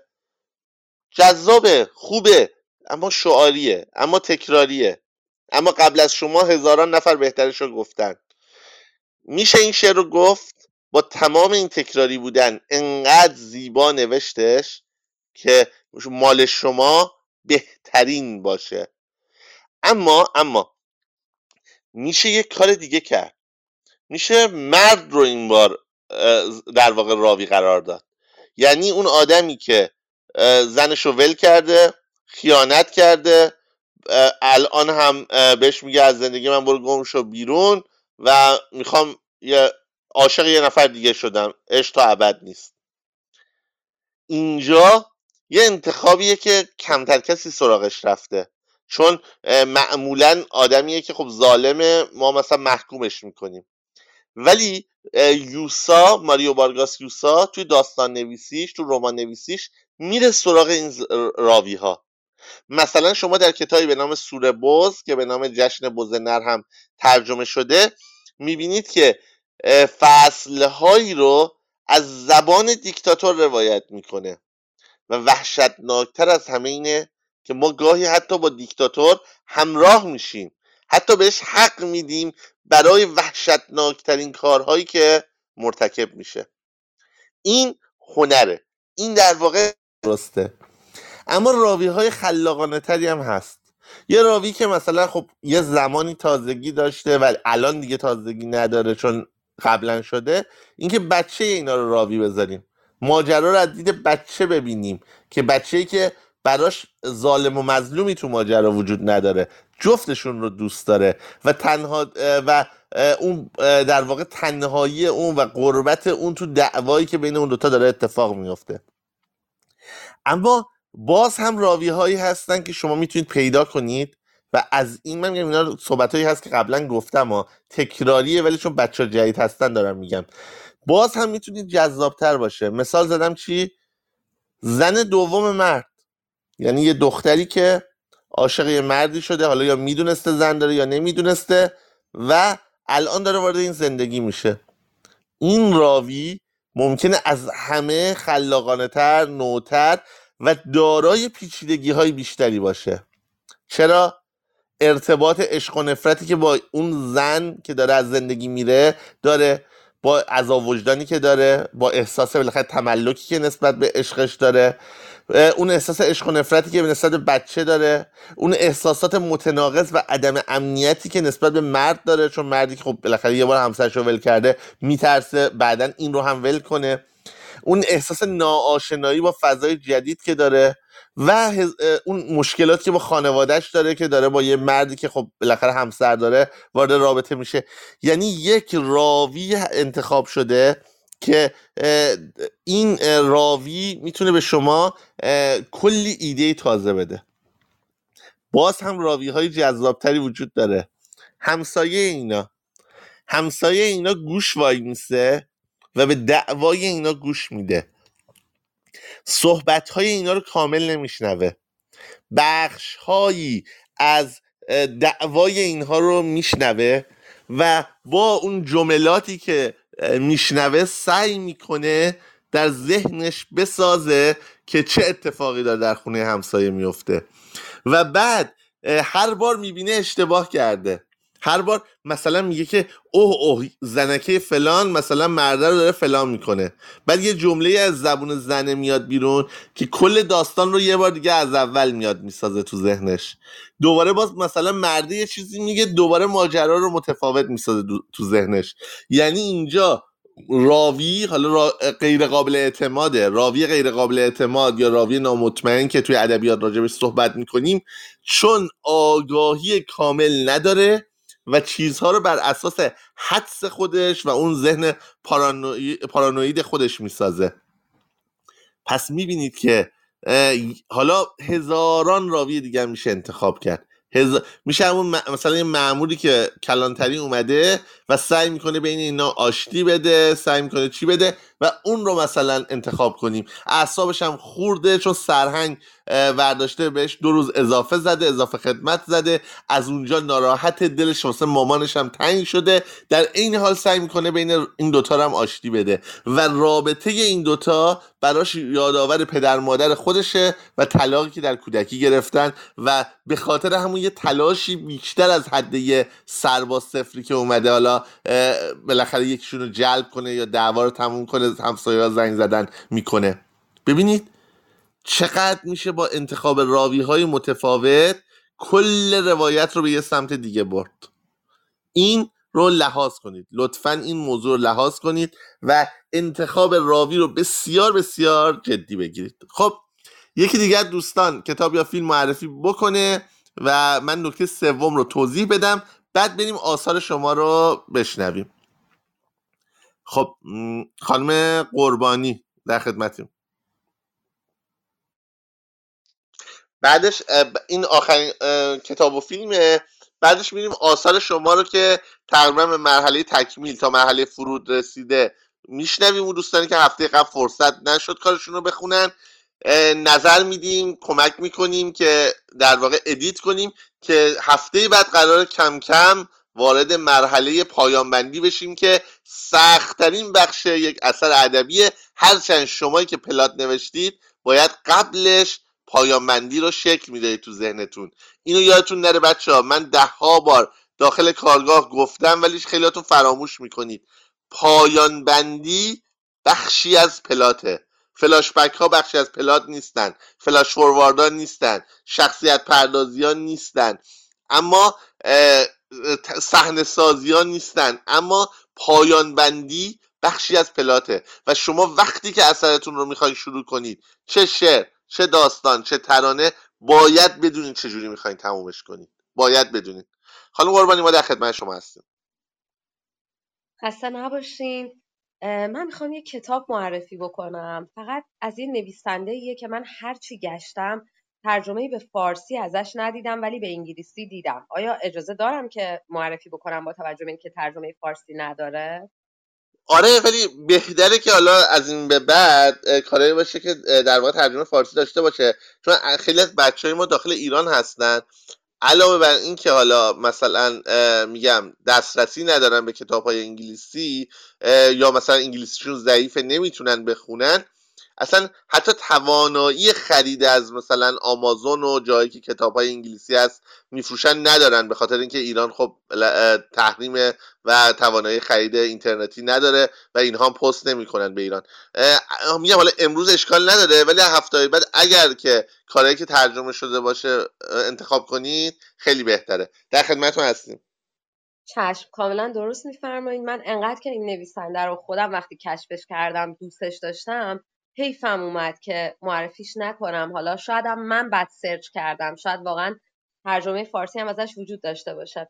این نویسنده اسمش به زبان سخت فرانسه بهش میگن ادی کدوغ که اگر بخوایم به فارسی بخونیمش حالا با تلفظ فارسی بخونیمش میشه هدی کدور. من اسمش رو توی چت بعدا می نویسم شاید ازش ترجمه وجود آره اگر اسم فرانسه رو مثلا داخل چت بنویسید خیلی بهتره که مثلا چون واقعا ما فرانسه که ما انگلیسی هم به زور صحبت می‌کنیم فرانسه که اصلا هیچی نمی‌فهمیم و فرانسه هم انقدر سخته. یه عالم حروف داره که یه چیز دیگه خونده میشن. یه عالم حروف داره که اصلا خونده نمیشن. و واقعا دیکتش سخته. حالا من دارم صحبت می‌کنم که شما فرصت کنید تو چت بنویسید. که واقعا اینکه مثلا یکی بچه ها مثلا معرفی می‌کنه اسم فیلم رو به فرانسه. بعد ما هر شکل ممکن تایپش می‌کنیم و نمی‌تونیم پیداش کنیم. این در واقع مخصوصا میگم اسمای غیر انگلیسی حتی انگلیسی که میگید و اگه لطف کنید بنویسید مثل خانم قربانی که الان لطف کردن نوشتن ممنون میشم. بله صدای من داریم ببخشید صدای من رو داریم بله بله صداتون داریم. بله من اسمشون رو توی چت نوشتم. و آره واقعا همطور که گفتیم دقیقا همینطوره که یه عالمه حروف رو نمی‌خونن دیگه. حالا این نویسنده یک نویسنده تونسی هستش که فرانسه زبانه و در واقع این شانس رو داشته که از اول به فرانسه بنویسه. در سال 1945 به دنیا اومده. در 60 سالگی در واقع بیشتر شاعره. یعنی تا قبل از 60 سالگی همه ادی کدوغ رو به عنوان یک شاعر میشناختن که خیلی هم شعرهای خوبی داره از نظر من. اما در 60 سالگی در سال 2005 اولین رمانش منتشر میشه و جایزه گونکوغ می‌گیره و بعد دوباره در سال فکر کنم 2017 دومین رمانش منتشر میشه که جایزه بزرگ آکادمی زبان فرانسه رو می‌گیره. حالا این رمان که من می‌خوام در موردش صحبت بکنم اسمش هست لانوی زوغچوغ که ترجمه میشه شب سخنگو یا شب سخنران. حالا اینو دوستان مترجم باید بگن. من خیلی نمی‌دونم واقعا چی باید دقیقا ترجمهش بکنم. ولی داستان داستانیه که در زمان امپراتوری روم روم میگذره در زمان کالیگولا. و داستان روایت یک امپراتوریه که خیلی توهم توطعه داره. خیلی خیلی مستبد در واقع یک داستان سمبولیکه. کتاب در سال 2020 نوشته شده و امسال در سال 2022 توسط انتشارات گلیماغ منتشر شده و خیلی خیلی نمادینه. توش ما کلی اشاره زیر متن می‌بینیم کلی ارجاع می‌بینیم به نویسنده ها و فیلسوف های یونانی با این که در زمان روم باستان میگذره اما کاملا متوجه میشیم که این یک استعاره است و داره در مورد نظام های دیکتاتوری در زمان الان صحبت می‌کنه. نمی‌خوام داستان رو اسپویل بکنم ولی داستان خیلی خلاصه بگم داستان یک وکیلیه که از دوستان اون امپراتور وقت بوده و حالا امپراتور حکم به کشتنش داده و زنش که همبازی کودکی این امپراتور بوده و یک دوره هم باهاش روابط عاشقانه داشته تصمیم می‌گیره که بره پیش این امپراتوری که خیلی مستبده و حتی مثلا در کتاب میگه که این با یه عطسه حکمش تغییر می‌کنه و حکمو بدتر می‌کنه تصمیم می‌گیره بره و جان شوهرش رو نجات بده. راوی کتاب دانای کل هستش و از همون جمله اول از همون فصل اول که اسمش هست تو باید تو خونه بمونی آدم رو واقعا درگیر می‌کنه و کتاب با این جمله شروع میشه که زنش نمی‌تونست ازش مواظبت بکنه. حالا نمی‌خوام کتاب اسپویل بشه امیدوارم که من بعد سرچ کرده باشم ترجمه فارسیش وجود داشته باشه ولی می‌دونم ترجمه انگلیسیش وجود داره. خیلی نصر شاعرانه ای داره و خیلی کتاب هی, هی لایه به لایه است روایتش هی پیچید خیلی پیچیده است. یعنی هی میره برمیگرده هی خاطرات قدیمش رو این خانومی که زن زن اون آغاز هی مرور می‌کنه با این امپراتور ولی در واقع مرور خاطرات نیست. ما هی به وجههای روانشناسانه از شخصیت این امپراتور از چگونگی شکلگیری شخصیتش پی می‌بریم و خیلی خیلی جذاب نوشته شده. به نظر من خیلی کتاب خوبیه. امیدوارم که اگر به فارسی ترجمه نشده به زودی به فارسی ترجمه بشه و دوستان بتونن بخوننش. مرسی از فرصتی که به من دادید مرسی. خب من در واقع همین حالا میگم هدیکادور بگیم اسمشو. نمی‌دونم حالا فرانسه گفتین هدیکادور تلفظ نمیشه. درسته؟ چی تلفظ میشه؟ فرانسه میگن ادی کدوغ ادیکه حالا ما تو فارسی که ر رو ر میگیم یعنی مثلا رومن رولان رو نمیگیم قومن قلان. میگیم رومن رولان. خب، آره ولی یعنی ر, رو که ر میگیم در واقع کدور ولی اونم حالا هدی یا ادی باید تلفظ کنیم نمی‌دونم. یعنی حالا دوستانی که بالاخره واردترن تو زمینه ترجمه که اسمای خاص رو چیکار کنن که آیا بعد ببینیم تو انگلیسی چی تلفظش می‌کنن. بعد جستجو کنیم و ببینیم رو کتاباش که به انگلیسی ترجمه شده هدی خورده یا ادی خورده روی کتاباش. و حالا من در فارسی من فوری سرچ کردم متاسفانه چیزی که در فارسی ترجمه شده باشه ازش پیدا نکردم. ایشالله خودتون ترجمه کنید و اولین کس باشید. ممنونم. من هم میگم شاید مثل مثلا نویسنده ای داریم که یه دفعه کتاب ازش تو کارگاه قبلی معرفی کردم یاسمین خزرا که اسمش توی فارسی شده یاسمینا خزرا حالا فرانسوی که اصلا یاسمین خزرا هم نمیگن. شاید واقعا اسمش تغییر کرده ولی من میگردم و اسم انگلیسیش هم پیدا می‌کنم. حتما تو هفته دیگه توی چت می‌نویسم. بازم ممنونم از فرصتی که به من عزیزم این قربان شما. خب. در واقع بحث آخرمون و بعدش کار شما رو در واقع بشنویم که خیلی مشتاق مخصوصا بچههایی که کارشون رو که به مرحله حالا کشمکش رسیده تا اون مرحله رو نخوندن جلسه قبل. کسی که جلسه قبل خوندن اگر لطف کنن این هفته رو فرصت بدن به کسایی که تعدادشون هم زیاد بود هفته قبل فرصت نشد ممنون میشم. نکته آخری که حالا می‌خوام راجبش صحبت کنم.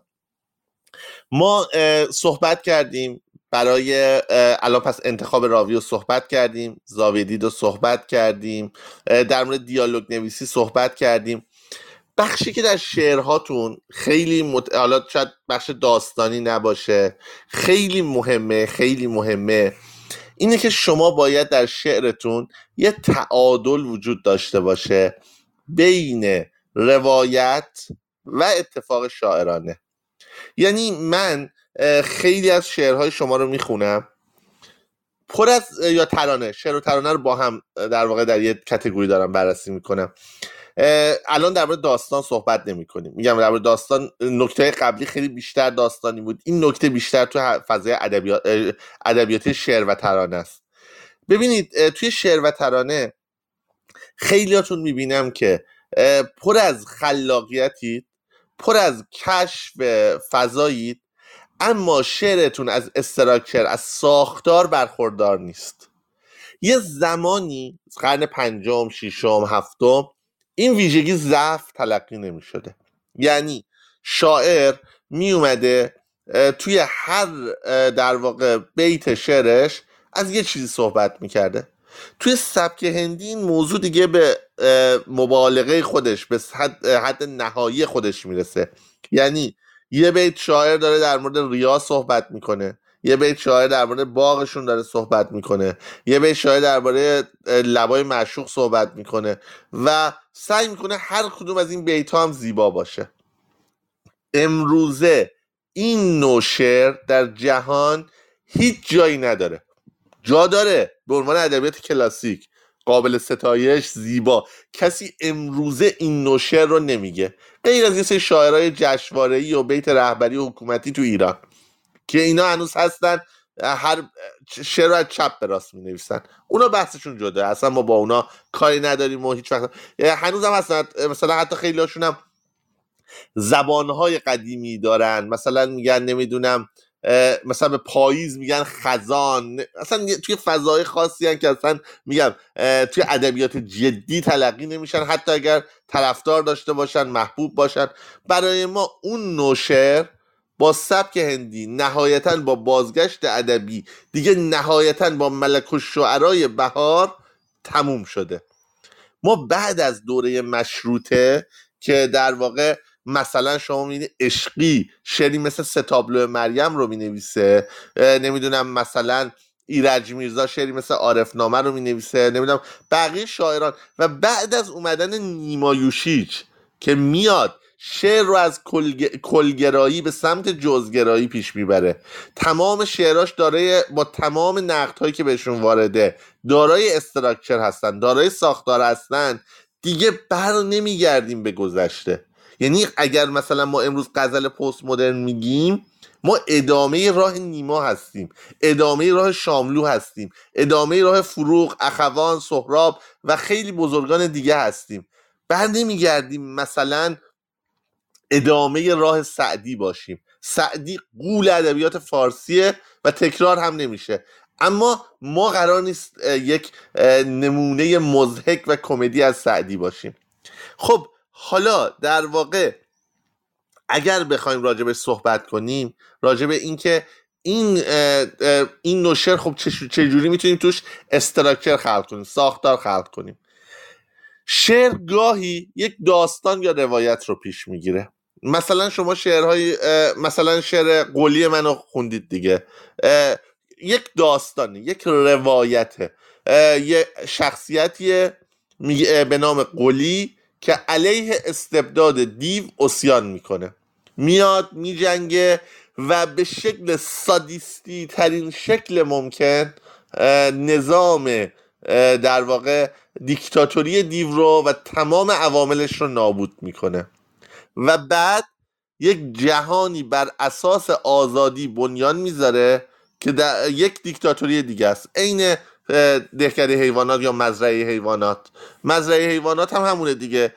خوک هایی که میان حیوانایی که میان اسیان می‌کنن و بعد خودشون به یه دیکتاتوری دیگه تبدیل میشن.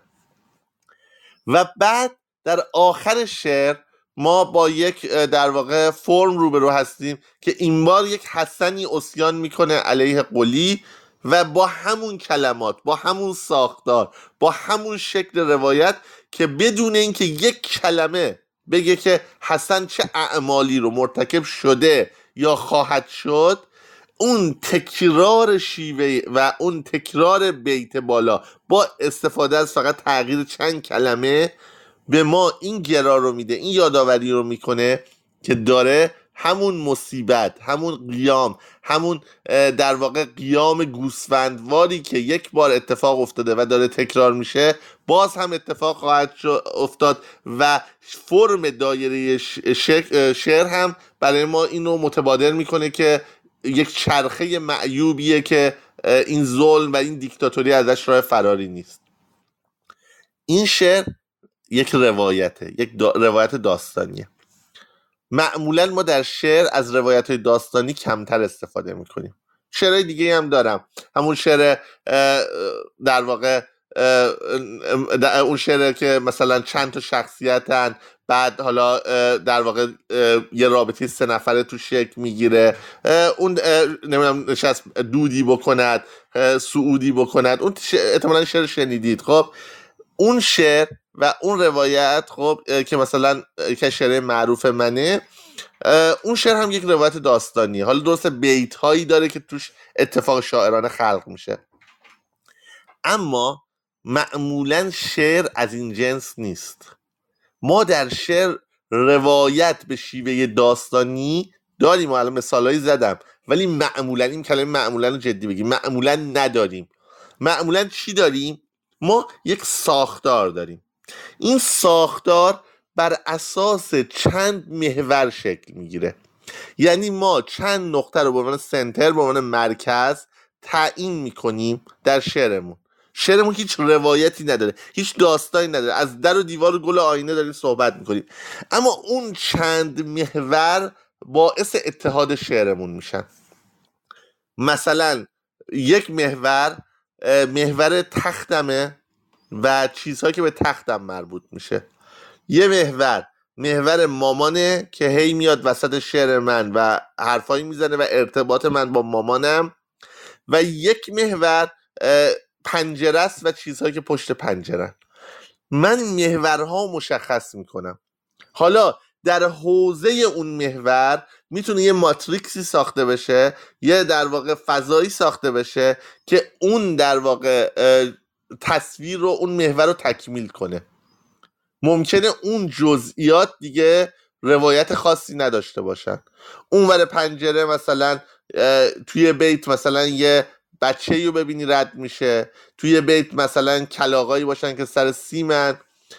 مادر می‌تونه مثلا در واقع یه بیت درباره اینکه مادر تو هم مثلا خیلی آدم مثلا غمگینیه و چقدر زنه مثلا تنهایی صحبت کنی. یه بیت درباره مادری که مثلا تو هم می‌خوای مادر باشی در آینده ولی نمی‌خوای مثل مادرت باشی صحبت کنی. یعنی هیچ روایت داستانی نمیگی اما سه تا محور گذاشتی برید سه تا نقطه رو به عنوان مرکزهای اثر تعیین کردی. و درباره تختت. که تو در واقع رو تختت دراز کشیدی داری سقف رو می‌بینی پتو رو می‌کشی رود تختت وقتی که داری خود ارزایی می‌کنی جیر جیر صدا میده از پلنگ پتو میترسی و و و. این پلنگ پتو هم درست حالا تو کار ده هفتاد من اومده اما قبل از منم بوده از وقتی که در روی پتوها در واقع عکس پلنگ زدنم بوده. یعنی می‌خوام بگم خیلی فکر می‌کنن این اختراع من تو ادبیات فارسی نه. وقتی که تصویر پلنگ رو زدن رو پتو بوده این چیزا مال من نیست. نرید به بقیه فوش بدید که بگید همه رو مثلا مهدی موسوی سی سال قبل به کار برده هم مهدی موسوی دزدیدی. خب داشتم اینو می‌گفتم. پس شما در واقع توی شعر ممکن یک داستان رو نگید ولی اون مرکزها رو حواستون باشه. برای اون مرکزها حالا باید در واقع یه اتمسفر ایجاد کنید. براشون باید یک تصاویری که مکملشون باشه ایجاد کنید. مثلا من توی یکی از شعرام کامپیوتر اون تصویر مرکزی بوده. کلمه های اومده مثل موس. کلمه های اومده حتی که ظاهرا به کامپیوتر بی ارتباطن. مثلا موشی اومده که داره میره داخل سوراخش تو گوشه اتاق. ولی این موشه با اون موسی که مربوط به کامپیوتره داره تصویر مکمل ایجاد می‌کنه. برق داره قطع و وصل میشه. برق ظاهرا یه چیز دیگه است. اما این برق چون رو کامپیوتر تاثیر می‌ذاره چیزیه که در تکمیل تصویر کامپیوتره. چون باعث میشه من حراس داشته باشم که هر لحظه ممکنه کامپیوترم خاموش بشه. پس می‌تونید در واقع یک ولی لازم نیست حالا برای اون برقی که هی کم و زیاد میشم یه تصویر مکمل بیارید. می‌تونید بیارید می‌تونید تا ده لایه پیش برید 20 لایه پیش برید. ولی یادتون باشه تصاویر مکمل رو برای ساختن اون تصویر سعی کنید بر اساس همون چند تا محوری که ایجاد کردید بسازید. حالا می‌تونید چند تا لایه یعنی الان مثلا سه تا دایره است که سه تا مرکز داره. حالا می‌تونی اون دایره ها هر کدومش مثلا ده تا دایره هم نقطه های اون دایره رو باز در بر بگیرن. باز هر کدوم از اون دایره ها من تو شعری مثل شعر سفرنامه تو چند لایه مختلف این کارو کردم. اما از چی باید پرهیز کنید در شعر؟ در هر در واقع بیت در هر بند بزنید به سی صحرای کربلایی. مثلا یه تصویر در واقع به کار می‌برید که میگی من مثلا شبیه یه خرس قطبی که توی نمی‌دونم یه سیبری گیر کرده. یه بندتون داری میگین من شبیه مادری هم که نمی‌دونم مثلا بچهش فلان شده فلان شده. هر بندی از یه در دیواری. یه بندی مثلا بیاین بگین که نمی‌دونم خدا نمی‌دونم ترسیده از نمی‌دونم مردمی که اینجوری باشن. اینا اصلا نمی‌تونن مکمل هر چقدر هم در جزئیات خلاق باشن در کلیات شعر میشه راحت یکی دو تاشون رو حذف کرد یا یکی دو تا بهشون اضافه کرد. این یعنی ضعف شعر شما که به راحتی بشه. دونه هایی رو مثل این بازی است که چوبا رو هم میچینن. اگر تونستید چوبایی رو بیرون بکشید و این ساختمونتون فرو نریزه این ایراد شعر شماست. اگر تونستید ده تا چوب دیگه اضافه کنید و باز هم ساختمونتون فرو نریزه این ایراد شعر شماست.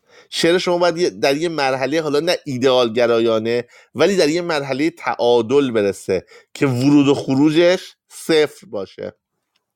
خب حالا شما در واقع این اتمسفری که برای در واقع کلمه های شعرتون ساختید آیا راه در رو داره؟ آیا وقتی مثلا تصاویر پراکنده هست آیا ممکنه بازم شعر ساختار داشته باشه؟ بله. مثال می‌زنم. مثلا شما من بعضی موقع شاعر وقتی قبل برنامه داره شما میاد یه عالم تصویر پراکنده و گنگ رو جلوی شما می‌ذاره و بعد آخر یه دفعه دوربین رو می‌بره عقب شما می‌بینید به یه پازلی می‌بینید که تکمیل شده و تمام اینا با هم در ارتباط بودن. ولی شما انقدر نزدیکش بودید که نمی‌دیدید. اینم یه تکنیکه. مثلا توی ترانه ای هست که من گفتم و آقای حامد مقدم اجرا کرده. در واقع شاید زنه با چشم های خیس نمی‌دونم یه مرد تو روزای سربازی یه فلان فلان. دارم یه توصیفی می‌کنم. در مورد یه چیزی که هر بار مثلا به یه صحرایی می‌زنم. ممکنه فلان باشه ممکنه فلان باشه اما آخرش میام جمعش می‌کنم. میگم ایرانه. مثلا فلان فلان. و بعد شما حالا با دونستن اینکه این ایرانه به هر کدوم از اون تصویرها می‌تونید یه معنای سمبولیک سیاسی اجتماعی و فلسفی بدید. و نقطه ایه که تمام اون نقطه قبلی رو به هم مرتبط می‌کنه و در واقع شما می‌فهمید که ما یه شعر یه شعر تک مرکزی داشتیم که همه اون نقطه ها داشتن اون رو در واقع تکمیل می‌کردن. یعنی ما این شعر از بیرون به داخل رفته. معمولا شما اول میگید ایرانه بعد تصویرهای تکمیلیش رو میارید. می‌تونید تصویرهای تکمیلیش رو بیارید و آخر نقطه مرکزی رو بیارید که این ایرانه. من در واقع مثلا یه غزل هم تو زمان جوونیم گفتم. که غزلیه که خیلی هم سخت چاپش چون کلمه های تاب و شکن خیلی داره. مثلا در واقع کلمه که بالای 18 ساله. و مثلا میگم شهرهای مختلف ایران نام می‌برم میگم فلان کردم. بعد درباره خانواده صحبت می‌کنم زنمو رو فلان کردم داییم رو فلان کردم مادرم رو فلان کردم خالم رو فلان کردم. و بعد آخرش می‌رسیم به در واقع یک زنی که در واقع یک مردی که یه اسم زنانه داشته ایران. و تمام کل این شعر یک دفعه معنا پیدا می‌کنه. تا قبلش در حد یه حزل یا حجو بود. ولی الان حالا وقتی میخونیدش اونها معنا پیدا می‌کنن. این هم تکنیک هایی که می‌تونید بزنید.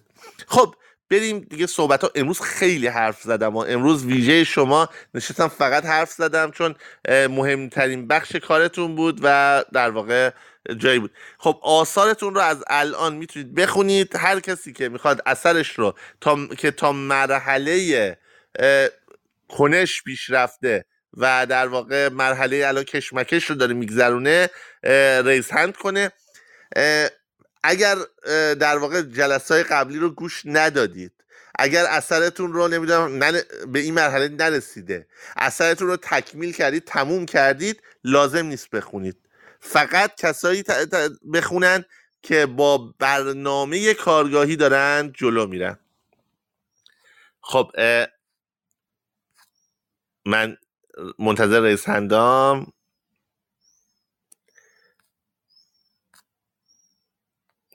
جناب فلاح حسین فلاح عزیز از دوستان و مترجمان و شاعران قدیمی. سلام جناب فلاح. اگر میکروفونتون رو باز کنید ممنون میشم. بله ببخشید عذرخواهی می‌کنم عزیز دلم زنده باشید هروم نمیشه دستان بیارم بالا هی میترسم که مزاحم باشم این وسط. در واقع الان خب کاری من نمی‌خوام بخونم فقط ناظر به صحبتاتون در مورد زاویه دید و اشاره که به دوربین داشتید و حالا خب بس بس روایته که ما خب روایت رو هم در نوشته می‌بینیم و هم در سینما. چند تا حالا مورد به ذهنم اومد که بگم اون موقع که حالا به علت زیغه وقت نمیگم. یکیش و یک ولی یکیش رو که خیلی شایقم که عنوان بکنم دو تا کتاب هست به اسم سینما یک و سینما دو زمان تصویر و حرکت تصویر که شماره یکش رو مازیار اسلامی سال 1392 انتشارات مینوی خرد ترجمه کرده. اونجا به شعور دوربین می‌پردازه و به در واقع شعور راوی که حالا دوربین یا راوی یا اول شخص سوم شخص در واقع راوی های مختلف و زاویدیت های مختلف چگونه در سیر تطور سینما تغییر پیدا کردن و دوربین ما به مسابه یک راوی می‌تونه چه کارکردها خاصیتها و مشخصهایی داشته باشه. اگر شما نیاز می‌بینید مشخصات کتاب رو توی چت بنویسم و الا که به همین بسنده می‌کنم و گوش میدم در ادامه داستان. بنویس ولی خواهش می‌کنم الان دوستانی که دست بلند می‌کنن مرسی حسین جان ممنونم از تکمیل صحبتام. ولی دوستانی که الان دست بلند می‌کنن دیگه الان بخش خوندن آثاره یعنی کتاب فیلم معرفی نکنن. حسین جان دیگه حسن ختام باشه. مرسی حسین بله، جان من معذرت می‌خوام دکتر. منو ببخشید تو رو خدا شرمنده عزیز من قربونت برم عزیز دلم. قربونت برم. پس اگه لطف کنی اینا رو بنویس داخل در واقع چت الان که بچه دیگه هم استفاده کنن. خب نفر بعد هستی محمود وند عزیز جلسه قبل یادم نمیاد خونده باشه. اصلا فکر کنم نبود یه چند جلسه غیبت. حالا الان میاد بالا و صحبت می‌کنیم که سلام هستی جان. سلام صدامو دارین دکتر بله بله. هستی جان غیبت داشتی. خب حالا ببینیم غیبت رو موجه می‌کنی یا نه. بله من فکر کنم دو جلسه نبودم. البته شنیدم کارگاه ولی خب نمی‌دونم اجازه دادم یعنی میگم اجازه دادم. یعنی خواستم این فرصت بدم که بقیه هم اون پلات ها رو بخونن و چون دیدم کارگاه داره آروم پیش میره ولی خب انجام دادم. آره. ولی ببین یه چیزی هستی اولا سعی کن زمان برگزاری کارگاه آنلاین باشی. یعنی می‌دونی اون کنش و واکنشی که تو کارگاه اتفاق میفته و اون مثلا نکته که مثلا پیش میاد اون حرفایی که پیش میاد. اصلا ممکنه یه وقته یادم مثلا بتونه با یه نفر دیالوگ کنه مثلا یه نفر که صحبتی کرده مثلا یه سوالی ازش بکنه توی چت ها. یا نه مثلا موقع معرفی یا مثلا اثرت رو مثلا یه دو خط بهش اضافه شده ولی بیای بالا بخونی راجع به همون دو خط مثلا این پیشنهادی نظری داده بشه که کل اثرت رو یه دفعه متفاوت بکنه ادامش رو. میام حضور خیلی مهمه. چون آفلاین من شخصا تجربه این بوده با توجه به اینکه خب قبلا چیزای فایلای مثلا آموزشی هم ضبط کردم معمولا اون محصول رو نمیده اون جواب رو نمیده. بعدم مخصوصا اینکه خب این کار هفته یه روزه دیگه یه روز اونم دو سه ساعت بیشتر نیست واقعا اونقدر وقت زیادی از ما نمی‌گیره و تو برنامه ریزی ما تاثیر نداره. در خدمت هم جان بشنویم کارتو تا مرحله در واقع کشمکش. چش دکتر جان حتما از هفته بعد دیگه حالا خواهم بود شد. من کاری که خونده بودم خب ایدم رو خوندم پلاتم هم خونده بودم. ولی عوض شد همه چی. یعنی یه ذره اون پلاتی که دوباره باید بخونم پلاتمو یا صدامو داریم آره آره صداتو دارم. من میکروفونم می‌خوام قطع وصل کنم بعضی موقع هنگ می‌کنه گیر می‌کنه. آره پلات تو دوباره بخون چون بعضی از بچه ها این هفته به ما اضافه شدن ممکنه در واقع در جریان نباشن. بس خب چون در واقع شعر تا آخر پیش نمیره ممکنه مثلا مثلا شعر تا میکن پیچیده است سر در نیارن. اگه پلاتو بهشون بگی بتونه کمک کنه که یه تصویر ذهنی از کار بسازن. درسته.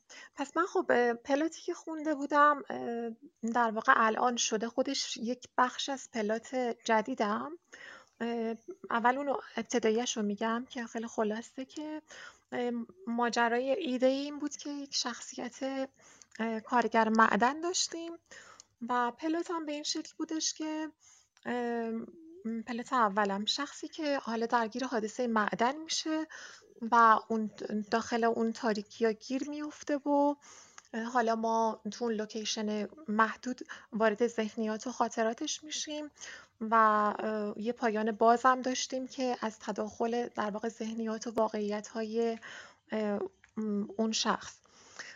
اینجوری بود کلیتش. اما توی پلات جدید ما یک شخصیت ضمن اینکه اونو داریم یه عقب گرد می‌کنیم یه شخصیت شاعر داریم که نشسته و داره صبونه می‌خوره با دیدن تیتر روزنامه که یک اتفاق حالا غمانگیزیه یه ایده به ذهنش می‌رسه که شروع حالا یه ذره توصیف و اینا داریم بعد شروع به نوشتن می‌کنه. بخش میانی شعر در واقع شعر اون شخصیت هست. یعنی اون شعر اون شخصیت خودش یک شروع میانه و پایان داره و یک پلات داره. بعد در بالاتر که میایم بالاتر این شعری که تکلیف کارگاه و نویسندش منم باز یک شروع میانه و پایان داره که این بخش شعره میشه میانه اون. و حالا اولش اون قضیه اون شاعر است میانش شعرشه و در قسمت پایانی که فصل می‌خوره همه اونها اون اتفاقات اون دوتا بند اون دوتا چیز اون دوتا فصل به همدیگه مرتبط میشن و یه پایان بندی رو شکل میدن که گره گشایی میشه از اینکه اصلا چرا این درباره معدن شعر میگه اون تیتر روزنامه چی بوده و این حالا چجوری احساسات و در واقع روابط گذشتش رو فرافکنی می‌کنه روی اون ببین هستی یه لحظه صدا رو قطع کنی که من صدام تکرار نشه ممنون میشم. آره. هستی چون ببین خوب بود توضیحاتت ولی حالا چون تغییر دادی کارو فرصت نکردی پلات بنویسی ولی پلات نبود. این چیزی که تو گفتی ساختار کارت بود. یعنی درباره که مثلا اینجوری میشه اینجوری میشه. مثلا مثلا کار تو نمیگم. مثلا یه مثال پلات می‌زنم. پلات مثلا اینجوریه. یه مردی که داره تو معدن میره و معدن رو سرش ریزش کرده. یه شاعری که داره شعر میگه و دیوونه شده از دست شعرش. آخر ما می‌فهمیم که این شاعره همون مردیه که تو معدن رگش رو می‌زنه. همزمان ما شاهد صحنه جون دادن شاعر و فرد تو معدن هستیم. حالا بعد ممکن تو جزئیات اصلا این کلمات به کار نره این تصاویر به کار نره این اصلا حتی انقدر مستقیم گفته نشه می‌دونی منظور منو؟ ولی مثلا این شکلی پلاتو تعریف می‌کنن یعنی اون خلاصه روایت رو اون ساختاره رو نمیگن که مثلا اونها به هم می‌رسن این چی میشه. یعنی یه چیزی که خلاصه داستانی در دو سه خطه فقط. خب حالا میگم حالا نمی‌خواد ولی پلاتو دوباره بگی. شعرتو بخون که استفاده کنیم بله مرسی. خب شعرم تا قسمت میانش پیش رفته دیگه تا اونجاش می‌خونم. آره از ابتدا دیگه دوباره. بله از ابتدا. آره. تیتر تاریک روزنامه صبح ابر و خورشید آب پز نه و قاشق و توی قهوه حل کردن زل به جدول زدن سه حرفی. جنوب تو سر وزوزیت چرخیدن دور هم چند تا ایده هپلی روی رومیزی مشبک زرد زنبورا دور تخم مرغ عسلی محو عکس دوتایی تو قاب رفتن هی سیاهی چشمات خوردن لیزی سرامیک با دمپایی ابریای بارونزاد زدن زنگ آهن خونت هی آلارم گوشی تو off کردن رفتنت زیر دوش با چتر و با اتو بارونی تو صاف کردن.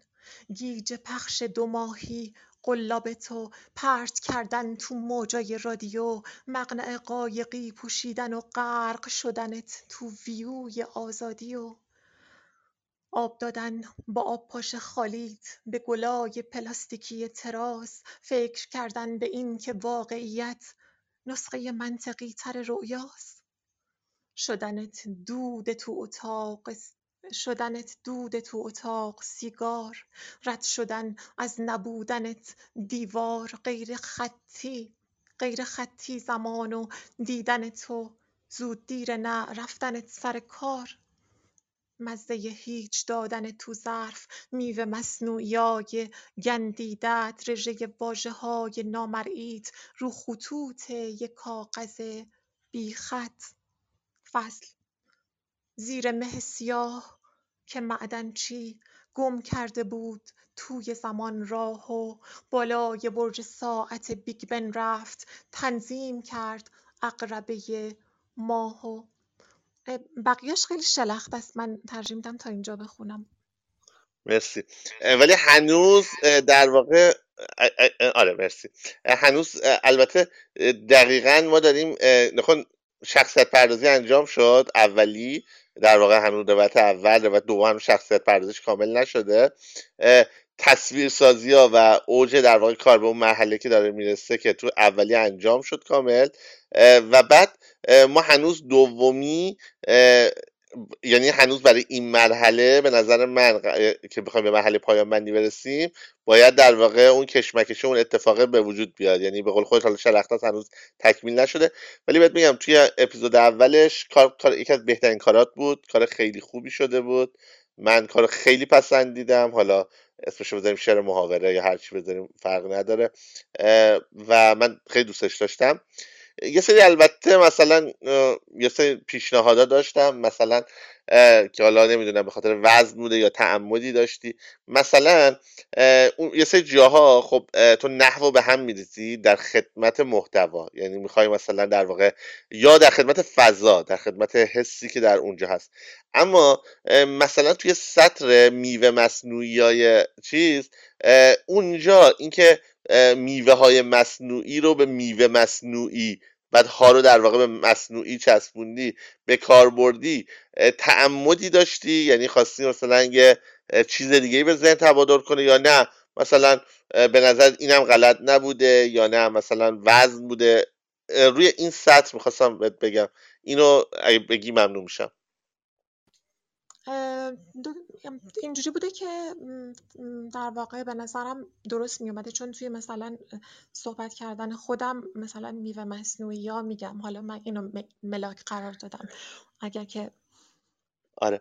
من میگم مثلا ما میگیم آره مثلا اون میوه مثلا می‌دونی چون میوه مصنوعی میوه مصنوعی رو یه کلمه در نظر گرفتنه بعد یه آبش چسبوندن ولی من احساس می‌کنم مثلا میوه های مصنوعی این در واقع تأکیدی روی مصنوعی بودنشون و اون بخش رو جدا کردن از میوه کردن من به نظرم عمیقتر و تاثیرگذارتر میشه. ولی خب شاید الان سخت تو وضع گنجوندنش و تغییر دادن اون مصرا و اینا. ولی اگه تونستی من پیش نظرم اینه که در واقع اگه بشه مثلا یه جورایی میوه های مصنوعی رو یعنی مصنوعی رو به عنوان صفت میوه ها نه در واقع بخشی از عنصر میوه مصنوعی در نظر بگیریم اونجا تاکید بیشتری روش میشه و ضربش بیشتره. ولی یکی از کارهای خیلی خوبت بود من میگم دوست داشتم. اونجا که نحو به هم میریختی اون تیکر اون بند رو می‌خونی برام؟ کجاش می‌شد؟ اون شدنت. یه لحظه یه لحظه. شدنت دوده تو اتاق سیگار؟ آره آره اون بند رو بخون. نبودنت دیوار. غیر خطی زمان و دیدن تو دیر زود نرفتنت سر کار. آره اینجا در واقع اینجا مثلا من برای بچه ها میگم درباره کار نمیگم. اینجا مثلا خب اصلا خیلی دوستان میان در واقع ارکان جمله رو جابجا می‌کنن بازی زبانی می‌کنن و من میگم بدون علت بدون تفکر مثلا نکنید. این مثلا اینجا خوب نشسته بود. چرا؟ اون نگاه غیر خطی به زمان در شکل کلمات در, در واقع قرار گرفتن محور جانشینی و همنشینی کلمات هم اجرا شده بود و به شما حس به همریزی زمان و ترتیب رو می‌داد. و می‌خواستم بگم در واقع از اون من بعضی موقع مثلا با بازی های زبانی موافق نیستم. احساس می‌کنم مثلا رادیکال میشه اگزاجره میشه و در واقع یه مقدار دشوار می‌کنه شعرت رو هستی. ولی اینجا به نظر من خیلی این بازی زبانیت خوب نشسته بود و این بند خوب از کار در اومده بود. بله مرسی. اون قسمت میوه هارم سعی می‌کنم. الان یه چیزی که به تو ذهنم اومد مثلا میوه گندیده های مصنوعی هم تو ذهنم اومد. حالا خوبه مثلا خوبه خوبه ایده خوبه. آره. حالا ولی دو تا صفت بده. گن... میوه گندیده های مصنوعی. یعنی چون هم گندیده رو بهشون به میوه منصوب می‌کنی هم مصنوعی. تا جای ممکن منم خودم روش فکر می‌کنم ببینیم چی میشه. خب بعد یه نکته- الان مهم بیشتر اون روایت دومی است یعنی ببین الان جزئیات رو بعدا تو edit تو نهایت شعر میشه تغییر داد. چون ما قراره اصلا کلا چهار جلسه بذاریم فقط واسه edit. ولی این چیزا مثلا پیشنهاداییه که من خودم مثلا میگم شعر که میگم مثلا چهار سال بعدش که می‌خوام کتاب چاپ کنم صد بار از این edit های ریز می‌زنم مثلا یه صبح می‌کنم عصر دوباره صبح میکنمش دوباره باز تغییرش میدم تا بالاخره به بهترین شکل ممکن در بیاد یعنی ایدئال ترین ولی اینا رو ته. این الان روایت دومیه خیلی مهمه چون اگر در واقع باید در سطح این روایت اولیه باشه و در کنار هم بتونن به اون پایان بندی برسن. فعلا انرژی تو تا جلسه بعد بذار رو اون دیگه. حتما. الان پلات اونم دارم و یه قسمتش هم نوشته شده. حالا به تکمیلش بکنم پس تا جلسه بعد. ولی خب باز پایان بندی میشه فصل سوم. یعنی باز اون آره فعلا سراغ پایان بندی نرو چون پایان بندی رو کلا هم نرسیدیم بهش دیگه. مرسی مرسی از مرسی نظراتتون عزیزم. قربونت برم. خب ب- نفر بعدی محبوبه اه، بریم سراغ علی قربانی. اول.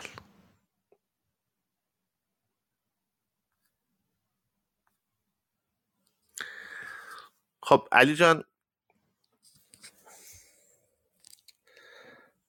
الو؟ صدای من داری علی جان؟ می‌خوای یه بار برو بیرون نمی‌دونم update کن بیا می‌دونم این مشکل بچه همین مال ما update با به خدا هیچ مشکلی نداره. ولی صدات نمیاد دیگه. برو یه بار تلاش بکن تا علی بره بیاد من بالا. خب خانم اموشاهی رو میارم. سلام سلام. میاد؟ آره آره علی جان الان صدات میاد در خدمتیم. فقط من یه نکته بگم. بعضی وقتا برای اینکه این سوراخ داستان رو پر کنم جملات کوتاه نوشتم. اونم عذر می‌خوام. بعد اسم داستان اجازه هست بگم؟ صد درصد اجازه هست. بله پس شروع می‌کنم. وفق مراد. یاد هفته اول یاد هفته اول افتادم که کلی استرس کشیدم تا مرغی که از کوچه کش رفته بودم را کباب کنم و بخورم. برای رد گم کنی مجبور شدم جوجه مریض مشیعقوب را به قیمت پنج گرم بگیرم علی جان یه سوال ببخشید. شما با هدفون بله. دارید می‌خونید؟ بله در بیارم. موقعی که داری حالا الان الان مثلا می‌خوای صدای من نپیچه تو خونه اشکال نداره بذاری ولی موقعی که می‌خوای داستان تو بخونی در بیار که صدات بلندتر بشه. چشم.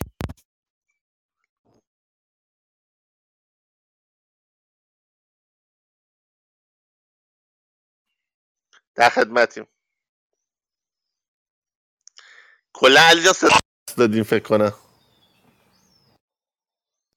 الان صد... الان صدام بهتر. آره آره. الان صدات نه خیلی آهسته است. الان خوبه؟ الان خوبه. در خدمتیم داستان تو بخون. وفق مراد. یاد هفته اول افتادم که کلی استرس کشیدم تا مرغی که از کوچه کش رفته بودم را کباب کنم و بخورم. برای رد گم کنی مجبور شدم جوجه مریض مشیعقوب جوجه مریض مراد را به قیمت پنج قران بگیرم و بعد از زنده زنده سوزاندنش چال کنم توی باغچه. از آن موقع به بعد حتی خیار گوجه هایی که از باغ در میآید هم بوی زخم جوجه مریض مراد را که فقط سوسک و مگس می‌خورد را می‌دهند نه به آن استرسی که آن موقع میکشیدم نه به الان که گاوی که نمی‌دانم مال کیست را وسط ده زمین زدهام و منتظرم جان بدهد تا شب با دختر یکی از این بیرکها بزنیم بر بدن. همین که به این ده فلک زده رسیدم سعی کردم با پرسجو خودم را به کدخدایی ملای ریش سفیدی رئیس شورای چیزی برسانم و بعد از معرفی خودم و استقبال گرمشان ده و مدرسه را به من نشان دهند و در نهایت خانهای به من بدهند و چم و خم زندگی در اینجا را به من بگویند. اما زهی خیال خام احدی در ده پیدا نبود. تا چشم کار می‌کرد های شبیه های متروکه به چشم می‌رسید که های درخت ها و خزه های سبز از در و دیوارشان بالا رفته بود. جلوتر درختی را دیدم که از داخل خانه رویده بود از داخل خانه رویده و از پنجره بازش قد کشیده بود بیرون. همانجا بود که فهمیدم یا اشتباهی به شهر اجنه آمدم یا بلای چیزی به این روستان نازل شده. بعد از کمی گشت و گذار بالاخره یک بشر دیدم که روی یک صندلی نشسته بود و ظاهرا مدتی بود مرا میپایید. بعد از سلام و احوال پرسی از او آدرس خانه خدا و مدرسه را پرسیدم ولی همانطور با اخم به من نگاه می‌کرد و هر لحظه منتظر این بودم که دهنش را که ظاهرا یک هفته بود نشسته بود باز کند و مرا به فش بکشد. انگار که آمدم ارث پدرش را بخورم.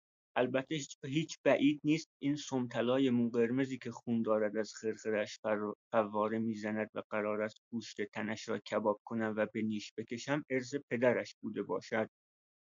حتی اگر این نباشد کلاه لبهدارش را که سرم گذاشتم حتما نسل به نسل بهش رسیده بود. اما آنجا از ترس جانم از اینکه مصدع اوقاتش شده هم عذرخواهی کردم و عقب عقب دور شدم. حتی وقتی ده بیست دقیقه بعد که ساختمان نو ساخت که به یک پرچم مزین بود پیدا کردم و فهمیدم که مدرسه است و رفتم اتاق به اتاقش را دیدم حس می کردم که همچنان چشمش را به من دوخته. مدرسه که چه ارز کنم یک اتاق داشت با یک میز و صندلی و تخته. یک آبدارخانه و راهروی باریک که به اتاقی ختم می‌شد که یک تخت با پتوی نمدار روی یک روفرشی گذاشته بودند و همانجا وسایلم را گذاشتم دو سه روز اول را با بلا دو سه روز اول را بلا تکلیف همان طرف ها پرسه می زدم و از قوطی کنسرو هایی که آورده بودم تغذیه می کردم. نه از برگزاری کلاس خبری بود نه از اولیا که دست بچهشان را بگیرند و بیاورند برای ثبت نام و نه حتی کسی که بیاید بپرسد این مردی که فلان فلان شده کدام خری است که هر روز که سه روز است در ده ما پلاس شده و این ور آنور می رود و چشم چرانی می کند زنهای زیادی در ده نبودند. یکی درست توی خانه روبروی مدرسه بود و تقریبا هر بار که از در خارج می شدم با او که همیشه پشت پنجره می نشیند چشم در چشم می شدم. تا زمانی که خودم جایش را عوض کردم و درازش کردم روی لحاف تشکی که برایش همان ورودی خانهش پهن کردم. اینطوری راحت تر است. دومی مال همان شازده ای است که دومی مال شازده ای است که بزرگترین خانه ده مال اوست. و خودش همیشه مثل بقیه خودش هم مثل بقیه خشکش زده و سومی ظاهرا دختر همان منحوسی است که کلاهش را برداشتم چند تای دیگر هم هستند که پیر هستند و چنگی به دل نمی‌زنند. ولی بیشتر از همه چشمم را دختری گرفته بود که برخلاف بقیه تکان می‌خورد. هر روز کله صبحی با یک بقچه پر می, آمد، می آید و همه این بخت برگشته ها را می خوراند و تر می کند تا ظهر جمع می کند و می رود سمت جنگل. به همین دلیل چند هفته اول اصلا وجود متوجه حضورش نشده بودم. یک روز در یک روز در مدرسه را دور از چشم کسی به روی مرغی که راهش را به داخل گم کرده بود بستم و زود سرش را کندم تا کبابش کنم. این فکر به ذهنم رسید که نکند اهل ده تمام مدت منتظر بهانهاند تا بلای سرم بیاورند یا بیرونم کنند. غافل از اینکه می‌توانستم راحت وارد راحت وارد خانهشان شوم و جلوی چشمان نحسشان ترتیب زن و دخترشان را بدهم. خلاصه که از فکر راه انداختن بساط منقل و کباب درآمدم و گفتم اگر قیمت خوبی به یک نفر پیشنهاد بدهم می‌توانم یک مرغ از او بخرم و اینطوری دو تا مرغ بخورم.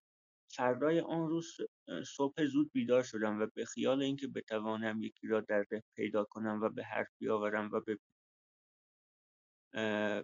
ببینم می‌توانم مرغی ازش بخرم یا نه. خوبی مدرسه این است که حیات دارد و می‌توانم درش را ببندم و از تو گفت کنم با اینکه نیازی نیست.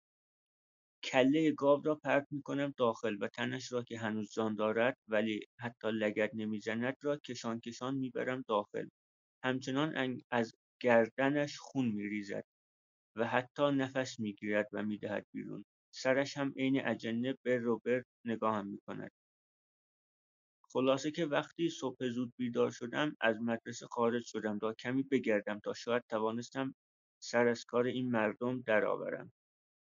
در چندتایی از در چندتایی از خانه ها را زدم ولی هیچکس جواب نمی‌داد. باز هم هیچ خبری نبود. به جز همان دختر که به خانه ها سرک می‌زد. او هم اصلا جواب جوابم را نمی‌داد. انگار اصلا حضور ندارم آنجا. آنجا حضور ندارم. آخر سر زد به سرم که دنبالش کنم و ببینم از کجا می آید.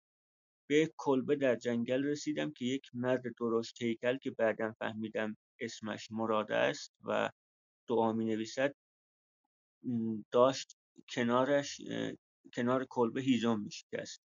من را که دید تبر را گذاشت روی شانهاش و خیره شد به من. به خودم جرأت دادم و رفتم پیشش و گفتم که برای خرید مرغ اینجا آمدم. پنج قران که برای یک مرغ زیاده بود را دادم دستش و او رفت و مرغ لاغر و زردی را کت بسته داد به من. برگشتم سمت مدرسه و انداختمش زمین تا برای خودش بچرد. بعد از کباب کردن مرغ قبلی نوبت این مرغ شد که سرش را بکنم. اما وقتی سوسک کثیفی را, را که داخل نوکش دست و پا می‌زد دیدم اشتهایم کور شد. آفتابهای که داخلش نفت بود را از اتاق پشتی برداشتم و ریختم روی مرغ و کبریت زدم. اما حتی بعد از پنج دقیقه که جیغ می‌کشید و میدوید زنده بود. ترسیدم همه جا را به آتش بکشد. با لگد انداختمش توی حوض آب و بعد زنده زنده چالش کردم. حدس می‌زنم الان هم اگر زمین را بکنم زنده پیدایش کنم. شکم گاو را پاره می‌کنم و دل و روده هایش را تمیز میریزم بیرون و شقه های گوشت را از دیوار آویزان می‌کنم. چیزی به غروب آفتاب نمانده. دعایی که از مراد گرفته بودم را همانطور که گفته بود آتش زدم و دودش را سرتاسر سر مدرسه پخش کردم. دیگر چمخم زندگی در اینجا به کمک مراد آمده بود دستم. همه خشکیده بودند و فقط, فقط نگاهشان کار می‌کرد. هرچه را که دلم می‌خواست صاحب می‌شدم و هر کاری که می‌خواستم می‌کردم. بعد از مدتی که دیگر همه چیز برایم تکراری شده بود هر روز کارم این شده بود که آن دختر را دنبال کنم. چند باری داخل خانه ها کمی کرده بودم که بگیرمش. از مراد هم که سراغش را می‌گرفتم چیزی نمی‌گفت. تا اینکه پیشنهاد داد پیشنهاد داد دعایی برایم بنویسد که همین غروب کسی که دنبالش هستم با خودش به با پای خودش به مدرسه بیاید. تا اینجا نوشتم استاد. مرسی مرسی. علی جان ببین چند تا نکته رو بهت بگم. خب داستان خیلی تکمیل کردی. یه مقدار تغییرهای زیادی هم دادی توش درسته؟ اون چیزی که نسبت اون چیزی که توی اول که سوژه و پلات و اوپنینگ برای ما خونده بودی خیلی تغییر کرده درسته؟ بله بله. آره. ببین داستان خیلی داستانی تر شده. چند تا نکته ببین لحن تنزیه که توی کار وجود داره از ابتدا هم وجود داره. تمام داستان هم سعی کردی. بعضی از جاها ول میشه. یعنی تو این مثلا نویس در واقع راوی یه نگاه تنزالود یه نگاه حجوالودی حتی دایره لغاتش نسبت ماجراها داره که این خیلی از جاها ول میشه. یعنی مثلا تو یه دفعه سه تا خط چهار تا خط می‌بینی نه. خیلی روایت خشک و رئالی داره ارائه میده. دوباره باز برمیگرده به اون لحن تنز.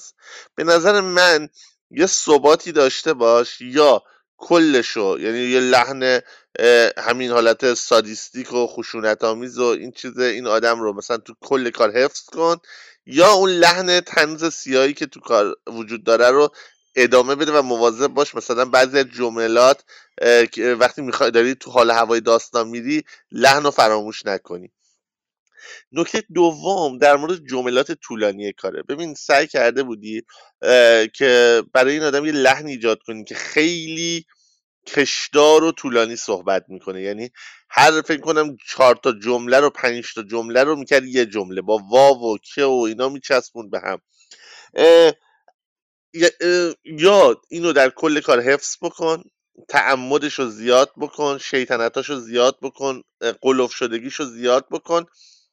و یا اینکه مثلا بعضی از اگر خیلی تعمد نداری روی این لحن سازی بعضی از این جملاتی که خیلی دیگه بلند شده بود و فلان و فلان اینجوری اینجوری اینجوری می‌کرد که فلان چی که فلان شده بود را که فلان فلان کند. بعضیشو مثلا به دو جمله سه جمله تغییر بده اگه تعمد نداری. اگه تعمد هم داری که همش رو به این شکل تبدیل کن که یک دست بشه.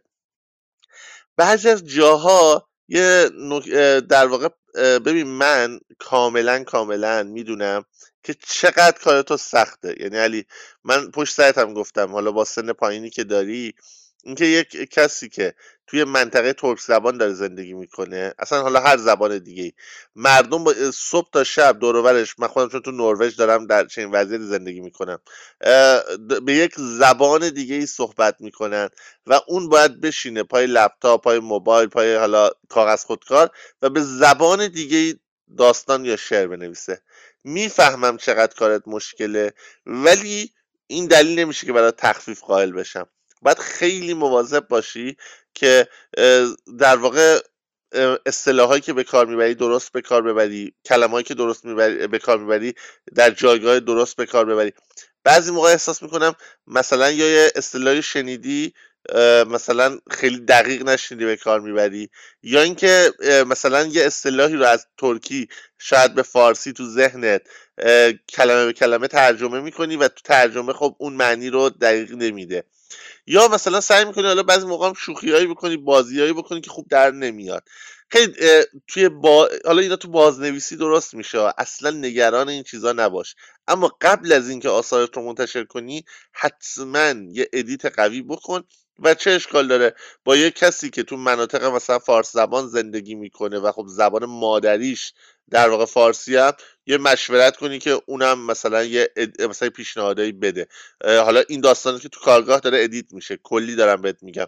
همونجور که الان من اگر مثلا بخوام یک اثری مثلا با زبان مثلا با لحجه ترکی بنویسم در واقع ترک زبان هایی که توی مناطق مثلا تهران و کرج ساکنن. حالا یه مقدار با لحجه ترکی یا یه کلمایی وسطش ترکی صحبت می‌کنن. خب من خب چون توی منطقه داروخانه داشتم که چنین وچی داشته خیلی تسلط دارم. ولی با وجود این بازم یه جاهای اشتباه می‌کنم چون چند سال دورم از اون فضا. به خاطر همین مثلا نیاز دارم وقتی که مثلا یه شخصیت اینجوری خلق می‌کنم حتما نهایتا بدم یه کسی که تو اون مناطق زندگی می‌کنه یه نگاهی بکنه و یه ادیت نهایی بکنه. تو حتما برای داستانات و شعرات فعلا این کار رو بکن. مثلا اونجا که بشر به کار می‌بری اون بشر شاید مثلا خیلی قشنگ ننشسته. اون تغذیه می‌کردم از مثلا کنسرف ها مثلا کلمه تغذیه کردن مثلا اونجا خیلی خوب در نمیده حتی اگه می‌خواستی لحن تنز ایجاد کنی. یه جا شاید من اشتباه شنیدم. مثلا سرک زدن شنیدم که سرک کشیدن به کار می‌بریم. و یه نکته کوچیکی مثل این. حالا اینا دیگه میگم تو ویرایش نهایی درست میشه. نمی‌خواد الان روش چیز داشته باشی. یه جایی در واقع گفته بودی که مراد بهت گفته که مردمشون خشکیده بودن یا خوش شده بودن و فقط نگاهاشون کار می‌کرد. آیا چنین چیزی داشتی؟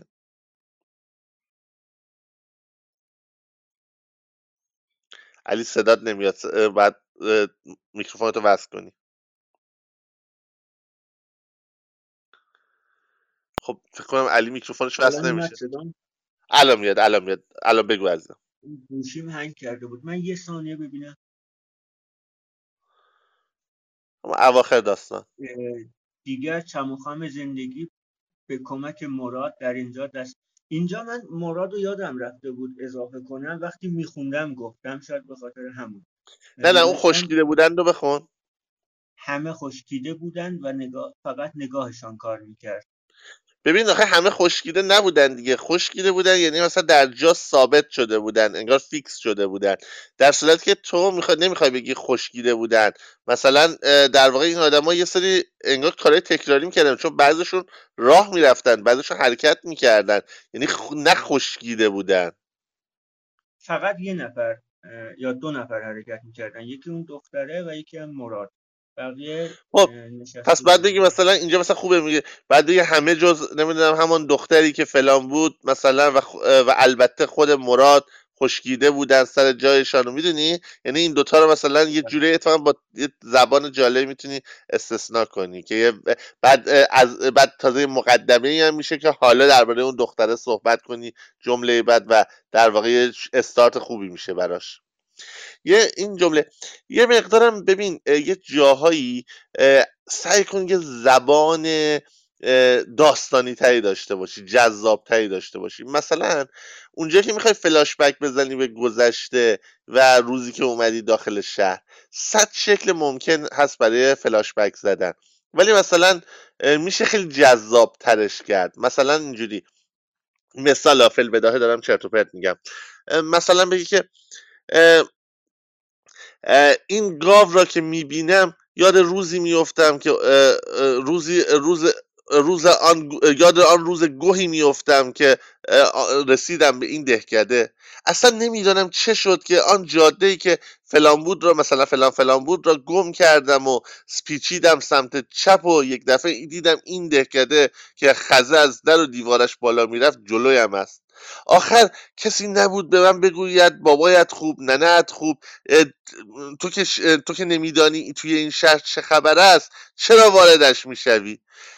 وارد شدن همان و پاگیر شدن همان. همان روز اول یک آدم یک آدم نش... آدمی را دیدم که نشسته بود فلان. می‌دونی؟ یعنی می‌تونی یه مقدار زبان این فلاش بک زدن و اون وارد شدن و یه سری جزئیاتی که حتی لزومی نداره راجبش صحبت کردن راجب راه گم کردن و نمی‌دونم آسفالتی که برق می‌زد و نمی‌دونم. می‌دونی اینها باعث میشه تصویر زنده تری از اتفاقی که در گذشته برای تو افتاده و به شهر رسیدیم به مخاطب داده بشه.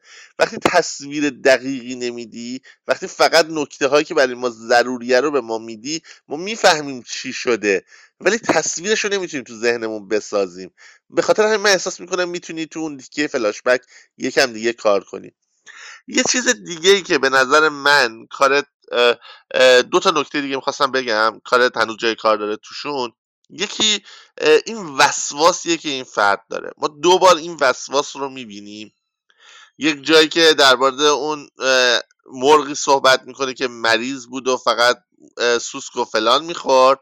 و یه جا دیگه باز درباره مرغی که خریده و می‌بینه که اون مرغه یه سوسکی دم دهنش یا حشره ای و بعد آتیشش می‌زنه و اون اتفاقا میفته ببین این وسواس رو یا باید تو کارت در شخصیت این آدم خیلی مبالغه آمیز پرداخت شده بیاری و مثلا به همین دو تا تصویر نرسه و همین که اگه بتونی حالا با یا فلاش بک هایی یا نمی‌دونم گفتگو درونیایی یا نمی‌دونم حتی فلاش فورواردایی بیای اصلا علتش رو بازیابی کنی که چرا این فرد مثلا انقدر حساس نسبت به مثلا حشرات یا مثلا تمیزی یا مثلا اینجور مسائل. یعنی حتما یادت باشه چون من ادامه داستان تو که نخوندم. این موضوع رو ول نکنی رهاش نکنی در حد یک کنش باقی بمونه. چون این نکته کلیدیه در شخصیت پردازی شخصیت تو. چون شخصیت تو اصلا هیچ پردازشی نشده. ما اصلا هیچی دربارش نمی‌دونیم. تنها چیزی که می‌دونیم این که یکم بیادب و لاته مثلا صحبت کردنش و نکته این که داشته مسیری میمده وارد این شهر شده. تنها چیزی که ازش می‌فهمیم همین وسواسیه که درباره تمیزی داره و اون رفتار سادیستیکی که داره و بدون هیچ عذاب وجدانیه. روی این حتما حتما در ادامه کار کارش کار بکن و تکمیلش کن. مرسی ازت. اگر نکته دیگه نیست حالا باز هفته بعد کاملترش رو میشنویم. در خدمتیم. خیلی ممنون. دستتون درد عزیزی مرسی علی جان. ممنونم که تو کارگاه همیشه حضور فعال داری و عالی پیش میری. خب. عزیز منی من ببینم دو نفر دیگه هم کار بخونن باز بقیه هفته بعد هم هستن در خدمتشون هستیم. خب خانم اموشایی نتونستم بیام بالا فکر کنم. فکر کنم با... یا اومد بالا بالا هستن. خب سلام خانم اموشایی سلام سلام. خوب هستین. شما جلسه قبل کارتون رو که نخوندین ها؟ من نخوندم ولی جلسه قبلش یه بخشی از دوستانم خوندم بعد می‌خواستم آره خب خیلی عالیه. خب پس الان تک تکمیل تر شده شو الان بخونید تا من آن درباره علی من یه نکته ای که یادم رفت. اول یه نکته بگم هستی جان فکر کنم حسین فلا حالا نمی‌دونم شاید تکمیل کرده باشه جواب داده باشی. توی چت یکی از مصرعات رو می‌خواست بدونه که در واقع چی بوده؟ اگه خواستی تو چت بنویس اون مصرع براش. و نکته دیگه این که در مورد علی هم بگم. علی یه چیزی که الان داستان تو کم داره و بعد بهش اضافه بشه یکم اون تعلیق است یکم اون کشش داستانی است. ببین همش داری فعلا کل فضات این بوده که شخصیت این راوی که حالت سادیستیک و وسواس داره مردم شهر که چجورین قوانین شهر که چجوریه ساختاری که رسیده و گذشته ای که اومده تا اینجا توضیح دادی. ولی هنوز از اینجا تازه داره کنش داستانی اتفاق میفته. یعنی می‌خوام بهت بگم در واقع دیگه بس سریعتر اون کشش داستانی رو ایجاد کنی که حالا مثلا روابطی بین اون و دختره ایجاد بشه مثلا بعد یه ماجرایی پیش بیاد. بعد می‌دونی یعنی داستان اگه بخواد به همین شیوه مثلا هی توصیف فضا هی شخصیت هی اتفاقات پیش بره و یه ماجرایی که کشش ایجاد کنه به وجود نیاد مخاطب خسته میشه. اینو حتما لحاظ کن. خب داشتیم خانم اموشایی در خدمتیم و میشنویم کارتون ممنونم از فرصتی که بهم دادین. من می‌خواستم بگم که من چون قبلا یه بخشی از داستانم خوندم مثلا اگه فرصت بود من بخونم بقیه بچههایی که نخوندن بخونن. خانم اموشایی نه دیگه من تصمیم می‌گیرم دیگه لطفا بخونید. از اول بخونم. آره که از اول دیگه روی همان نیمکت همیشگی می نشینم. نیمکت رنگ و رو رفته روبروی حوز بزرگ وسط پارک است. چند تا بچه قد و نیم قد توپی را به طرف همدیگر شوت می کنند و صدای بلند خنده و جیغ و دادشان پارک را برداشته است. صدای خنده هایشان در گوشم می پیچد و تمام وجودم را پر از یک لذت مبهم می کند. لذتی که انگار همیشه از مزه مزه کردنش محروم بودم و هنوز هم که هنوز است حسرتش را می کشم. چند باری توپشان میافتد روی گلهای باغچه کوچک کنار حوز که معلوم است تازه کاشته شدند و صدای سوت زدن باغبان پارک بلند می شود. اما بعد از چند دقیقه آرامش دوباره به بازی ادامه می دهند. یک نفرشان که از شدت دویدن پوست صورتش قرمز شده در یک لحظه صاف روبروی من می ایستد. ضربه محکمی به توپ می‌زند و توپ مستقیم به سمت من می آید. دلم می‌خواهد جا خالی بدهم اما انگار تمام بدنم یخ زده و توان حرکت کردن ندارم. توپ والیبال کهنه و آشولاشی است که من را پرت می کند به 20 سال پیش. فصل بابا مثل عجل معلق بالای سرم ایستاده و هر نوت اشتباهی که می‌زنم یک پس گردنی محکم حوالهام می‌کند خاک بر سر بیاستعدادت کنند تو هیچ بخی نمیشی آخه کی باورش میشه این کودن پسر محمود خانه پنج طلا باشه؟ مامان هم که به بابا میپر... مامان هم به بابا میپرد که ولش کن. حالا تو خودت چه گلی به سرمون زدی که می‌خوای تخم ترکت بزنه آخه؟ همه سال هشتمون گروه نهمونه دست بابا را پشت سرم حس می‌کنم که بالا رفته تا روی گردنم فرود بیاید. که توپ چرک و سیاه شیشه اتاقم را میشکند و صاف می‌خورد به کله بابا. خون خونش را می‌خورد سرش را از شیشه شکسته می‌برد بیرون و داد می‌زند. اگه دستم بهتون نرسه. تا بابا پایش را از در اتاق می‌گذارد بیرون توپ را از پنجره پرت می‌کنم توی کوچه. بچه ها صدای خندهشان بلند می‌شود و توپ را بر میدارند و می‌زنند به چاک. بابا هم دست از پا درازتر برمیگردد بالا و دقدلیاش را سر من در میآورد چنان سیلی محکمی در گوشم میخواباند که تمام صورتم تیر می‌کشد. فصل. توپ محکمی به پیشانه به پیشانیم می‌خورد. یکی از بچه ها که به نظر چهار یا پنج ساله میآید به سرعت به سمتم میدود. زیر چشمی و با ترس و لرز توپ را بر میدارد و دور می‌شود. در توی سرم میپیچد. صدای بازی و خنده بچه ها را انگار از ته چاه میشنوم. احساس می‌کنم باطلاقی من را هر لحظه به درون خودش می‌کشد و هرچه دست و پا می‌زنم راه نجاتی ندارم. به سختی ورودی پارک به سختی ورودی پارک به خیابان را پیدا می‌کنم. صدای بوق ها انگار از کیلومترها دورتر میآید. ماشینی کنار پایم ترمز می‌کند و راننده از ماشین پیاده می‌شود. از صورتش فقط تصویر کج و معوجی می‌بینم که هر لحظه در حال کش آمدن است. از حرکات صورتش می‌فهمم که دارد داد می‌کشد اما صدایش را نمیشنوم. یکو آن تصویر کج و معوج به طرز وحشتناکی شبیه صورت بابا می‌شود و از ترس شروع جیغ زدن می‌کنم. به خودم که میآیم می‌بینم من را روی نیمکتی در پیاده رو نشاندهاند و مردم دورم حلقه زدند عرق سرد از همه جایم سرازیر است و سرم گیج می‌رود. حالم که کمی جا میآید به زحمت از جایم بلند می‌شوم و توی پیاده رو راه میافتم. تمام راه را تا خانه پیاده می‌روم و به محض رسیدن دو تا مسکن بالا میاندازم و بطری آب سرد توی یخچال را سر می‌کشم. با همان سردرد وحشتناک نشینم پشت پیانو و شروع می‌کنم به زدن آهنگ جدیدی که نوشتم. چشمم می‌خورد به صورت بابا که توی قاب عکس روی دیوار کنار مامان نشسته است. با آن ابروهای پرپشت و مشکیش به من زل زده و هر لحظه احساس می‌کنم از توی قاب عکس بیرون میآید و پس گردنی محکمی به من می‌زند. دستهایم میلرزند و نوتها انگار از زیر انگشتهایم سر می‌خورند. سرش را به نشانه تأسف تکان می‌دهد ببخشید اشتباه خوندم. اینجا رو چون می‌خواستم حذف کنم؟ دلم می‌خواهد با چکش بیفتم به جان این پیانو و خرد و خاک شیرش کنم. نه در نمیآید. هر کار می‌کنم در نمیآید. اصلا مگر آیه نازل شده که یکی یک دانه محمود خان پنجه طلا حتما شاهکار قرن را خلق کند؟ دارم دیوانه می‌شوم. انگار در دیوارهای خانه دور سرم میچرخند و بابا با آن نگاه های سنگینش به من خیره شده و پوزخند می‌زند. با صدای زنگ در از جا میپرم. قیافه امیر با آن نیشش که تا بناگوش باز است و نایلون سیاه توی دستش روی صفحه آیفون ظاهر می‌شود. اصلا حوصله این آدم حال به همزن را ندارم. توی این فکرم که در را باز نکنم یا به بهانه دکش کنم که دوباره انگشتش را می‌گذارد روی زنگ و یک بند فشار می‌دهد. در همین لحظه هم از شانس خراب من بدیعی همسایه فضول روبرویی که چند باری امیر را قبلا با من توی کوچه دیده بود از راه می‌رسد و در را برایش باز می‌کند. صدای بلند و نکره بدیعی از توی راه پله میآید. همین یه ساعت پیش که داشتم از خونه می‌رفتم بیرون دیدمش که داشت میومد توی خونه. شاید توالتی جایی باشه. امیر با چیز نکتیزی که انگار کلیدش است به در واحد می‌زند. صدای ضربه کلید به در انگار توی مغزم فرو می‌رود و من را به مرز جنون میرساند. دیگر صدایش را نمی‌توانم تحمل کنم و بالاخره در را باز می‌کنم.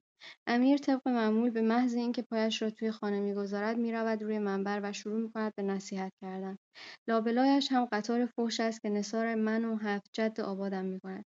این چه زندگی نکبتیه که واسه خودت درست کردی گوساله اون چراغ رو روشن کن کور شدیم بیا ببین چی برات گیر آوردم حرف نداره در پاکت را که رویش نوشته آب پرتقال باز کرده و جامها را با شرابی قرمز رنگ پر می کند. مزهش با قبلی ها خیلی فرق دارد. ترکیبی از تلخی با شیرینی همزمان که تلخیش لذت بخش است و شیرینیش دلم را می‌زند. امیر یک بند دارد حرف می‌زند اما من انگار صدایش را از ته چاه میشنوم جام را می‌گذارم روی لبه پیانو و شروع می‌کنم به نواختن. دستم را به طرف دفتر نوت می‌برم تا ورق بزنم ولی می‌خورد به جام و وارونهاش می‌کند و چند قطره از شراب هم میپاشد روی نوتها. تا میآیم با آستینم روی کاغذ را بخوش کنم می‌بینم چیزی انگار روی کاغذ جابجا می‌شود. چشمهایم را میمالم و فکر می‌کنم شاید توهم زدم اما نوتها را می‌بینم که دست و پا درآوردند بعضیهایشان روی خطهای میزان غلط می‌خورند و بعضی هم از یک طرف به طرف دیگر می‌دوند. میدوم تا دفتر نوت را به امیر نشان بدهم اما روی مبل ولو شده و خوابش برده است. به ساعت نگاه می‌کنم و تازه می‌فهمم چند ساعت وقت ساز می‌زنم. نوتها دوباره سر جایشان ثابت شدند. دفتر نوت را می‌گذارم بالای پیانو و شروع به نواختن همان صفحه می‌کنم. باورم نمی‌شود تمام بدنم شروع به لرزیدن می‌کند. دفتر نوت را برمیدارم و روی همه صفحات چند قطره از شراب میریزم. انگار به یک بشکه نفت کبریت زده باشند. نوتها شعلهور می‌شوند و می‌خواهند دفتر را با حرکاتشان به آتش بکشند. ولوله عجیبی همه جای دفتر را می‌گیرد. انگار دارم خواب می‌بینم. آرامش دوباره برقرار می‌شود و نوتها ساکت سر جایشان می‌نشینند. دفتر نوت را بالای پیانو می‌گذارم و می‌زنم. انگشت‌هایم انگار با نواختن هر نوت روی کلیدهای پیانو میخکوب می‌شوند. فصل خون خونم را می‌خورد. دلم می‌خواهد بپرم بیرون و چنان سیلی محکمی بخوابانم توی صورتش که آدم بشود و بنشیند سر کارش.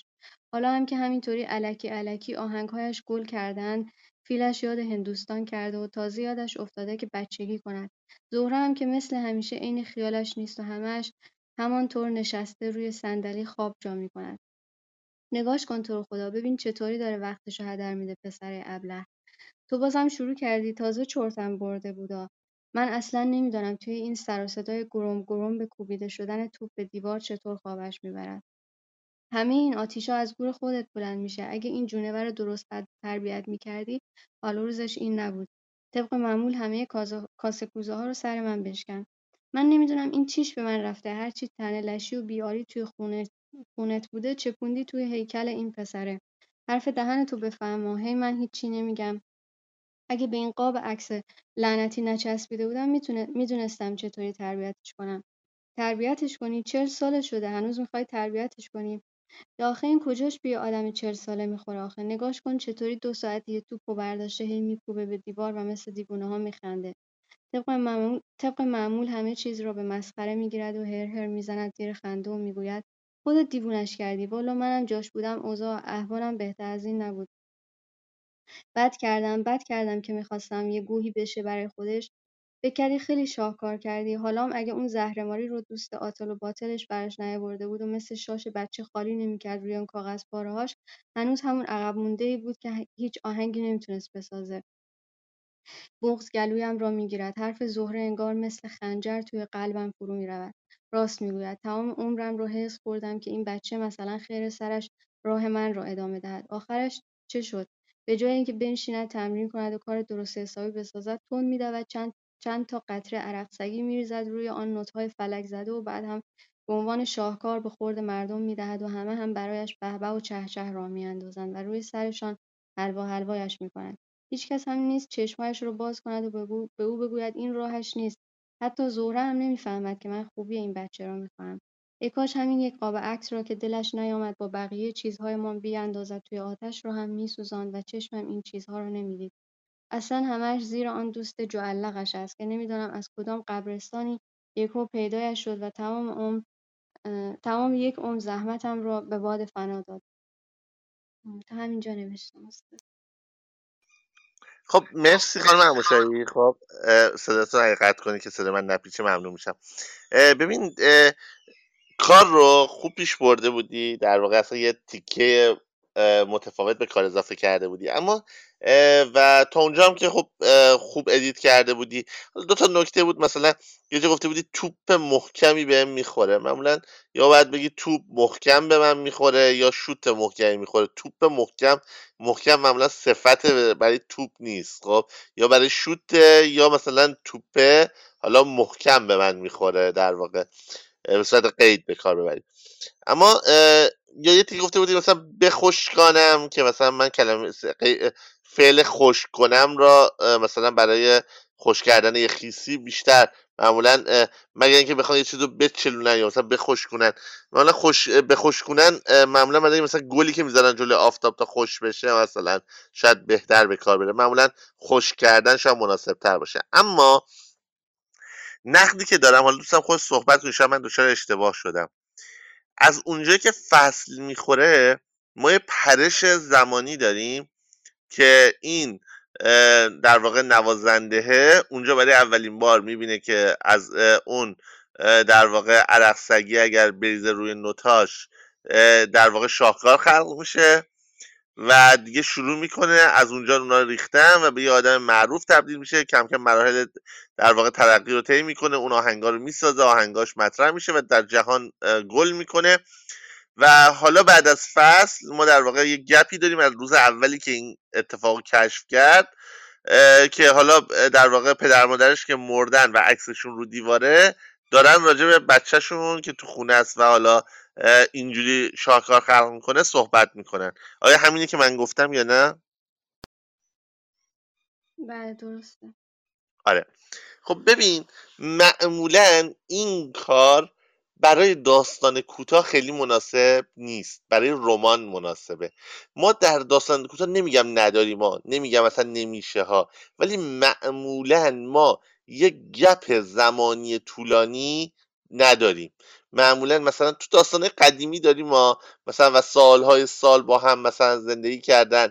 20 سال گذشت مثلا یا دفعه یه 20 سال میگذره پیرمرد شدن رو نیمکت نشستن. معمولا ولی از این کار استفاده نمیشه. حالا چیزی که من دیدم و معمولا جواب داده. معمولا چه کاری انجام میشه؟ حالا چیزی که هستش. سعی می‌کنن یک برش کوتاهی از زمان و تمام اتفاقا رخ بده. و نهایتا با فلاش بک یا فلاش فورواردی به آینده حالا مثلا صحبت بشه راجبش خب؟ من شخصا اونجا مثلا اینکه پدر و مادر دارن روی چیز صحبت می‌کنن دارن روی همین به قول معروف دیوار و سالها گذشته و این آدم این راهو کشف کرده و حالا بعد داره توپو میکوبه به دیوار به یاد اون روزی که مثلا بالاخره پدرش کتکش زده و اذیتش کرده و اینا رو من خیلی نپسندیدم. من شخصا اگر بودم اینو برای پایان داستان در نظر می‌گرفتم و چه شکلی در نظر می‌گرفتم اینه که اصلا در واقع این شاهکارا رو خلق نمی‌کنه.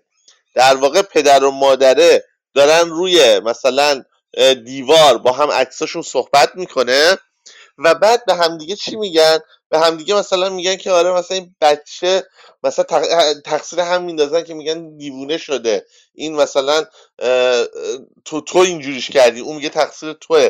و تصویری که ما از بد داریم و حالا تصویر رو از نگاه پدر و مادر که روی حالا جنازن و در واقع حالا عکسشون رو دیواره به یه شکل دیگه می‌بینیم با شکلی که پسر برای ما در قبل از فصل بیان کرده کاملا متفاوته. و چجوریه؟ و میگن مثلا ورداشته هی مثلا روی نوتای موزیکش مثلا چیز میریزه عرق میریزه دوستش هم که اونجا گرفته خوابیده خودش هم که نشسته با توپ هی میکوبه به دیوار که داره ما دیوونه می‌کنه. و انگار که اصلا اون اتفاقها اون شاهکارهایی که تو ذهن اون در واقع پسر هست خلق نمیشه. بلکه فقط اون تصویر در واقع اون فقط تنها تصویری که راسته تصویر ریختن مشروب روی نوتاست و اون تنها صدایی که میاد اصلا صدای موسیقی نیست. صدای کوبیدن توپ تو دیوار و یادگار اون در واقع ترومایی که این تو کودکیش داشته. می‌دونی؟ این داستان به نظر من این پایان بندی که ما بفهمیم در واقع این بچه ای که اون گذشته رو داشته اون اتفاقا براش رخ داده دیوونه شده خل شده و در واقع توی در واقع دچار یک آشفتگی روانی شده به نظر من تأثیر تا یه پایان بندی سورال که حالا مثلا این در واقع اثر جادویی داره و اینا. می‌تونه اثر جادویی داشته باشه. از زاویه دید اون پسر از اون نوازنده. ولی اگه مثلا از زاویه دید این قاب عکس ها ممکنه کل ماجرا متفاوت باشه. حالا بازم این پیشنهاد منه. باز باید تکمیلش کنی بنویسی ببینی چجور از کار در میاد. ولی معمولا بازم میگم برای آخرین بار بگم چند بار تاکید کردم سعی کنید توی داستان نویسیتون تو شعر میشه ها تو شعر و ترانه میشه. ولی توی داستان نویسی کوتاهتون مخصوصا داستان داستانه انقدر کوتاه یک پرش زمانی خیلی زیاد نداشته باشید. مرسی ازت. اگه نکته دیگه نیست ما آخرین نفرم در خدمتش باشیم. ممنونم از صحبتاتون من حرف ندارم. مرسی از عزیز ممنونم. قربان شما. خب ما در واقع وقتمون به اتمام رسیده. ما ولی در واقع دوستی به نام عدنان سراج الدین اومده اون دوستانی که موندن خانم اسعدی خانم رقیه فتحی خانم محشید رشیدی و خانم شهین رومی. این چهار نفر من و عدنان سراج این پنج نفر فقط برای من رئیسند کردن بعدا اگه دوستی گفتش که منم رئیسند کرده بودم. الان من دست دیگه ای رو برام بالا نیست. این پنج تا دوست در اولویتن. جلسه بعدی اولین نفر کارشون رو می‌خونن و ما در واقع آخرین جلسه ایه که تو این بخش متوقف میشیم. سعی کنیم کارا رو ادیت کنیم و ایشالله جلسه بعدیش بریم سراغ پایان داستان. پس این پنج نفر یادشون باشه که در اولویت هم برای جلسه بعد حالا من آقای سراج الدین رو حالا در واقع این کارشون رو که می‌خوام بخونن و صدا می‌کنم چون اولین جلسه است اصلا با روال کارگاه هم آشنا نبودن. حالا میشنویم کارشون رو اگه نکته باشه تذکر میدیم که بتونن همراه بشن و در کنار ما باشن استفاده کنیم از حضورشون. جناب سراج الدین من آوردمتون بالا. امیدوارم وصل بشه میکروفونتون.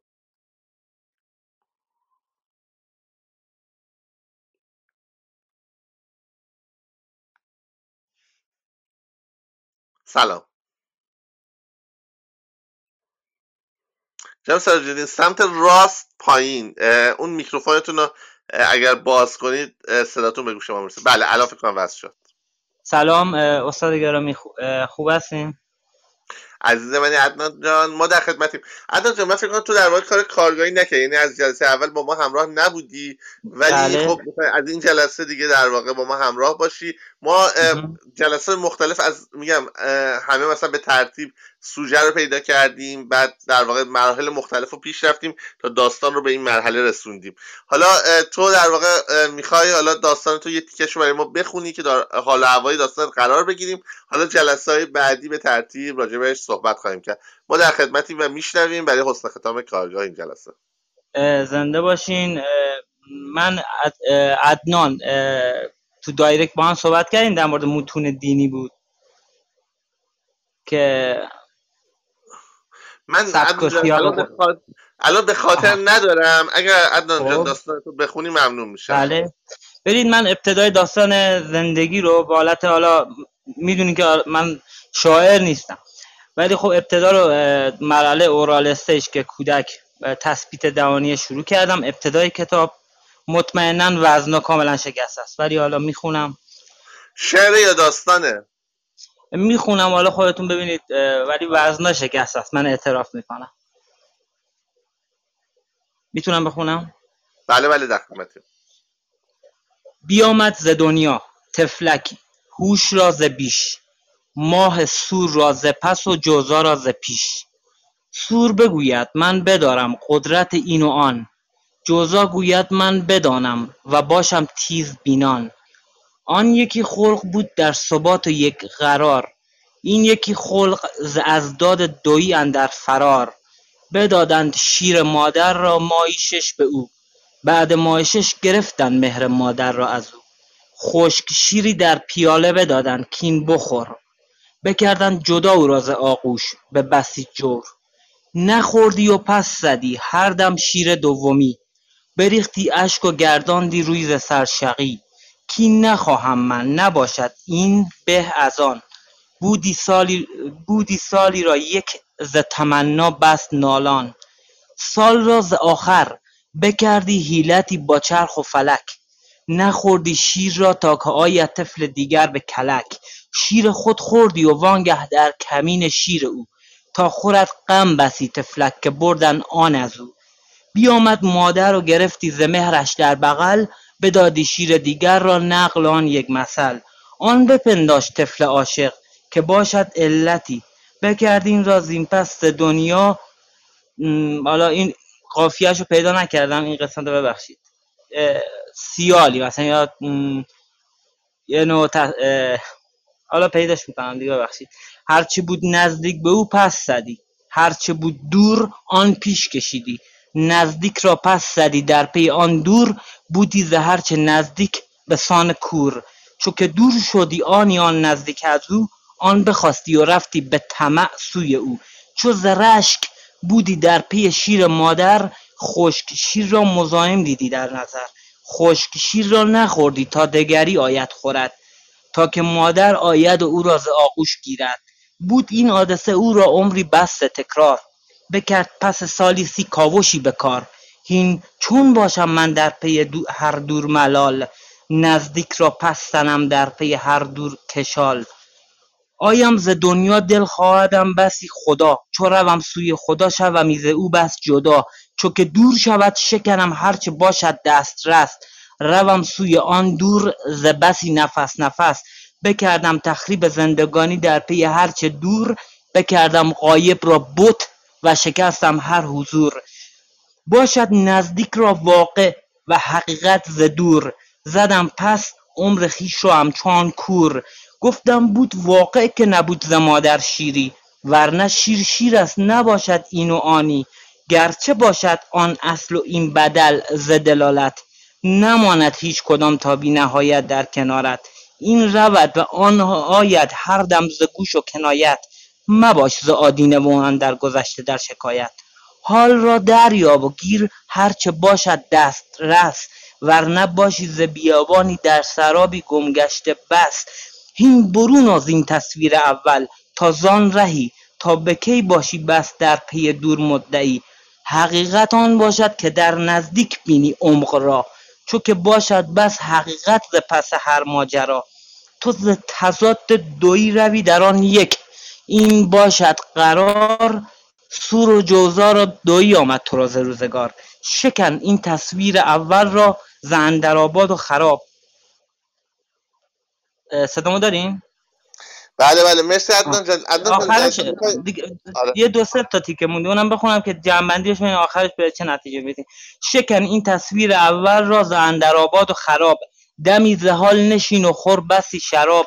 تو ز شرب دهان افتی ز در بس پس روی پیش رو زان که آمد پس آن شیر شراب دگری. خوب و بد را رها کن و می باش در تفاوت ورنه عمر را ز پس زنی تا وزن, وزن تابوت. تو بدیدی خویش را ز ابتدای هر قصه مطرود. یکی بود و نبود و خدا را کسی جز او نبود. ابلیس را ز بیش واکاویدن آمد بس مشکل. آتش را مطرود بدید در بر آن خاک و گل. بکرد سقوط و رود ز نهایت به بیش لعنت. شیر اول را رها کن و باز کن این دهانت. این مرحله اورال استیج بود که شخصیت شکل می‌گیره که خودتون استاد گرامی بهتر می‌دونین. بحث فروید رو جان ممنونم. از لطفت که برای ما من یه حال نکتهایی میگم و. دیگه خداحافظی بله. کنیم از دوستان مرسی. من فقط عزیز بله، خیلی ممنون. در جلسه ما خب من در مورد کار عدنان فقط یه دو تا نکته بگم. پیشنهاد من به عدنان اینه که یا داستان رو انتخاب کنه یا شعر رو انتخاب کنه. یعنی کار اولا اگر خب شعر رو انتخاب کرده بود یعنی کار مصنوی بود وزن رو باید فرا بگیره به وزن کاملا مسلط بشه. درسته که عدنان از عزیزان خوب افغانستانی هست و خب یه مقدار گویششون با ما متفاوته ولی تو همون در واقع زبان حالا که گوش دری هم یه مقدار از لحاظ زبانی یه مقدار کار کهنه بود. یعنی پس اگر می‌خوای کار به سمت شعر بره هم باید زبان تازه تر بشه. چون داری یه مورد یه چیز مدرن امروزی یه بحث فرویدی می‌کنی و این زبان کهنه جوابگوی اون حرفی که داری می‌زنی نیست. دومی که باید وزن و خوب خوب مسلط بشی که حیفه در واقع این اندیشه ها این تفکرات این ایده ها در قالب مناسبی ریخته نشه. بعدها یه خاصی از قالب خارج بشه اشکال نداره. ولی اول تو باید به قالب مسلط باشی بتونی تو قالب بهترین کار رو خلق کنی. حالا بگی من در این قالب نمی گنجم چیزهای بیشتری دارم می‌خوام قالب رو در واقع زیر پا بگذارم. نه اینکه مثلا این در واقع نرفتن سراغ قالب به خاطر عدم تسلطت باشه. این یه نکته بخش اول. اگر نه می‌خوای داستان پیشه بگیری یعنی کار داستانی بکنی روایت داستانی بکنی در واقع خب باید وزن و قافیه رو به طور کامل کنار بذاری. یک روایت داستانی ارائه بدی. یک روایتی به نظر مثلا لزومی نداره که حالا حتما مثلا در قالب شعری باشه قافیه باشه در واقع تیکه تیکه باشه. نه یه داستانی که در واقع اون مرحله اولیه مثلا یک بچه ای رو در واقع مرحله مرحله اورال رو داره توصیف می‌کنه از اون حالا سه یا چهار مرحله و بعد در واقع بحث می‌کنی یه بچه که توی در واقع گهواره است چه اتفاقی براش میفته چه حسهایی داره به شیوه داستانی چه اشکال داره. ولی این وسط حرکت کردن میانه حرکت کردن الان مثلا ضعفی که به خیلی از بیت های کارت وارد بود این بود که چی؟ اتفاق شاعرانه ای نداشت. یعنی اگر اون قافیه رو ازش می‌گرفتی و مثلا ترجمه می‌شد به یه زبان دیگه به هیچ وجه با یک متن با یک نصر هیچ فرقی نداشت. یعنی در واقع یک داستان بود تا یک شعر. از اون طرف باز یه داستان هم نمی‌تونستیم بنامیمش چون لحاظ شکل روایت شخصیت پردازی فضاسازی و در واقع نوع در واقع عناصر داستانی در قالب داستان نمی گنجید. پیشنهاد من حالا به عنوان کسی که تجربهش از تو بیشتره و در واقع خودش هم آدم خلاقی سعی کرده راه جدیدی رو تو ادبیات باز کنه اینه که بین شعر و داستان حرکت نکنی و راه خودتو انتخاب کنی و توی اون راهی که انتخاب کردی حالا سعی کنی خلاقیت هایی رو به خرج بدی. مرسی ازت. من از بچه ها ممنونم از دوستانی که تا این موقع شب در کنار ما بودن. باعث افتخاره و امیدوارم که امیدوارم که خیلی زود همتون رو دوباره چهارشنبه بشه در کنار خودم داشته باشم و خیلی زود برگردیم به ایران و مثل در واقع اون دورانی که در ایران کارگاه های حضوری داشتیم و می‌تونستیم نه به این شکلی که من برم سر منبر صحبت کنم و شما بخواید یادداشت بردارید یا نقد کنم بلکه یک کار گروهی جدی یعنی در کنار هم کار کنیم. دوستانی که از قدیم در کارگاه هستن یادشونه در ایران خیلی تفاوت داشت کار کارگاهی ما زمانش طولانی تر بود شراکت همه بچه ها در همه مراحل کارگاه همراش بود و خب بسیار موفقتر و اثرگذارتر بود. شما دوستان برای هفته بعد همون کتاب بخونید فیلم ببینید آماده باشید برای معرفی کتاب و فیلم و اثرتون رو تکمیل کنید. اگر اثرتون تکمیل شده تا مرحله پایان کشمکش خب ادیتش کنید آماده ترش کنید هی با اون چیزهایی که تو کارگاه یاد گرفتید شاید حتی لازم بشه کلا بازنویسیش کنید. بالاخره همه ما ایرادایی داریم و همه ما ایده پیدا می‌کنیم. و اگر که نه تکمیل نشده تا جلسه بعد دیگه تکمیل کنید. این هفته بعد آخرین فرصت برای تکمیل کارهاتون تا پایان مرحله کشمکش داستانیه. یعنی ما فقط دیگه باید فرود و پایان بندی رو داشته باشیم که خب خیلی از آثار حتی مرحله فرود رو هم ندارن. یعنی شما می‌تونید فقط پایان بندی کارتون مونده باشه. مرسی ازتون. شبتون بخیر باشه. ممنونم که تا این موقع شب. خیلیاتون فردا صبح زود می‌دونم پنجشنبه ها. بعضی از شرکت ها و ادارات تعطیل نیستن و شما مجموعی سر کار برید. ممنونم که تا این موقع شب کنار ما بودید. میبوسمتون. دوستتون دارم. زیاد شبتون بخیر باشه. با همرسانی کامنت ها و like اتون. به گسترش آگاهی کمک کنید. دکمه subscribe یادتون نره.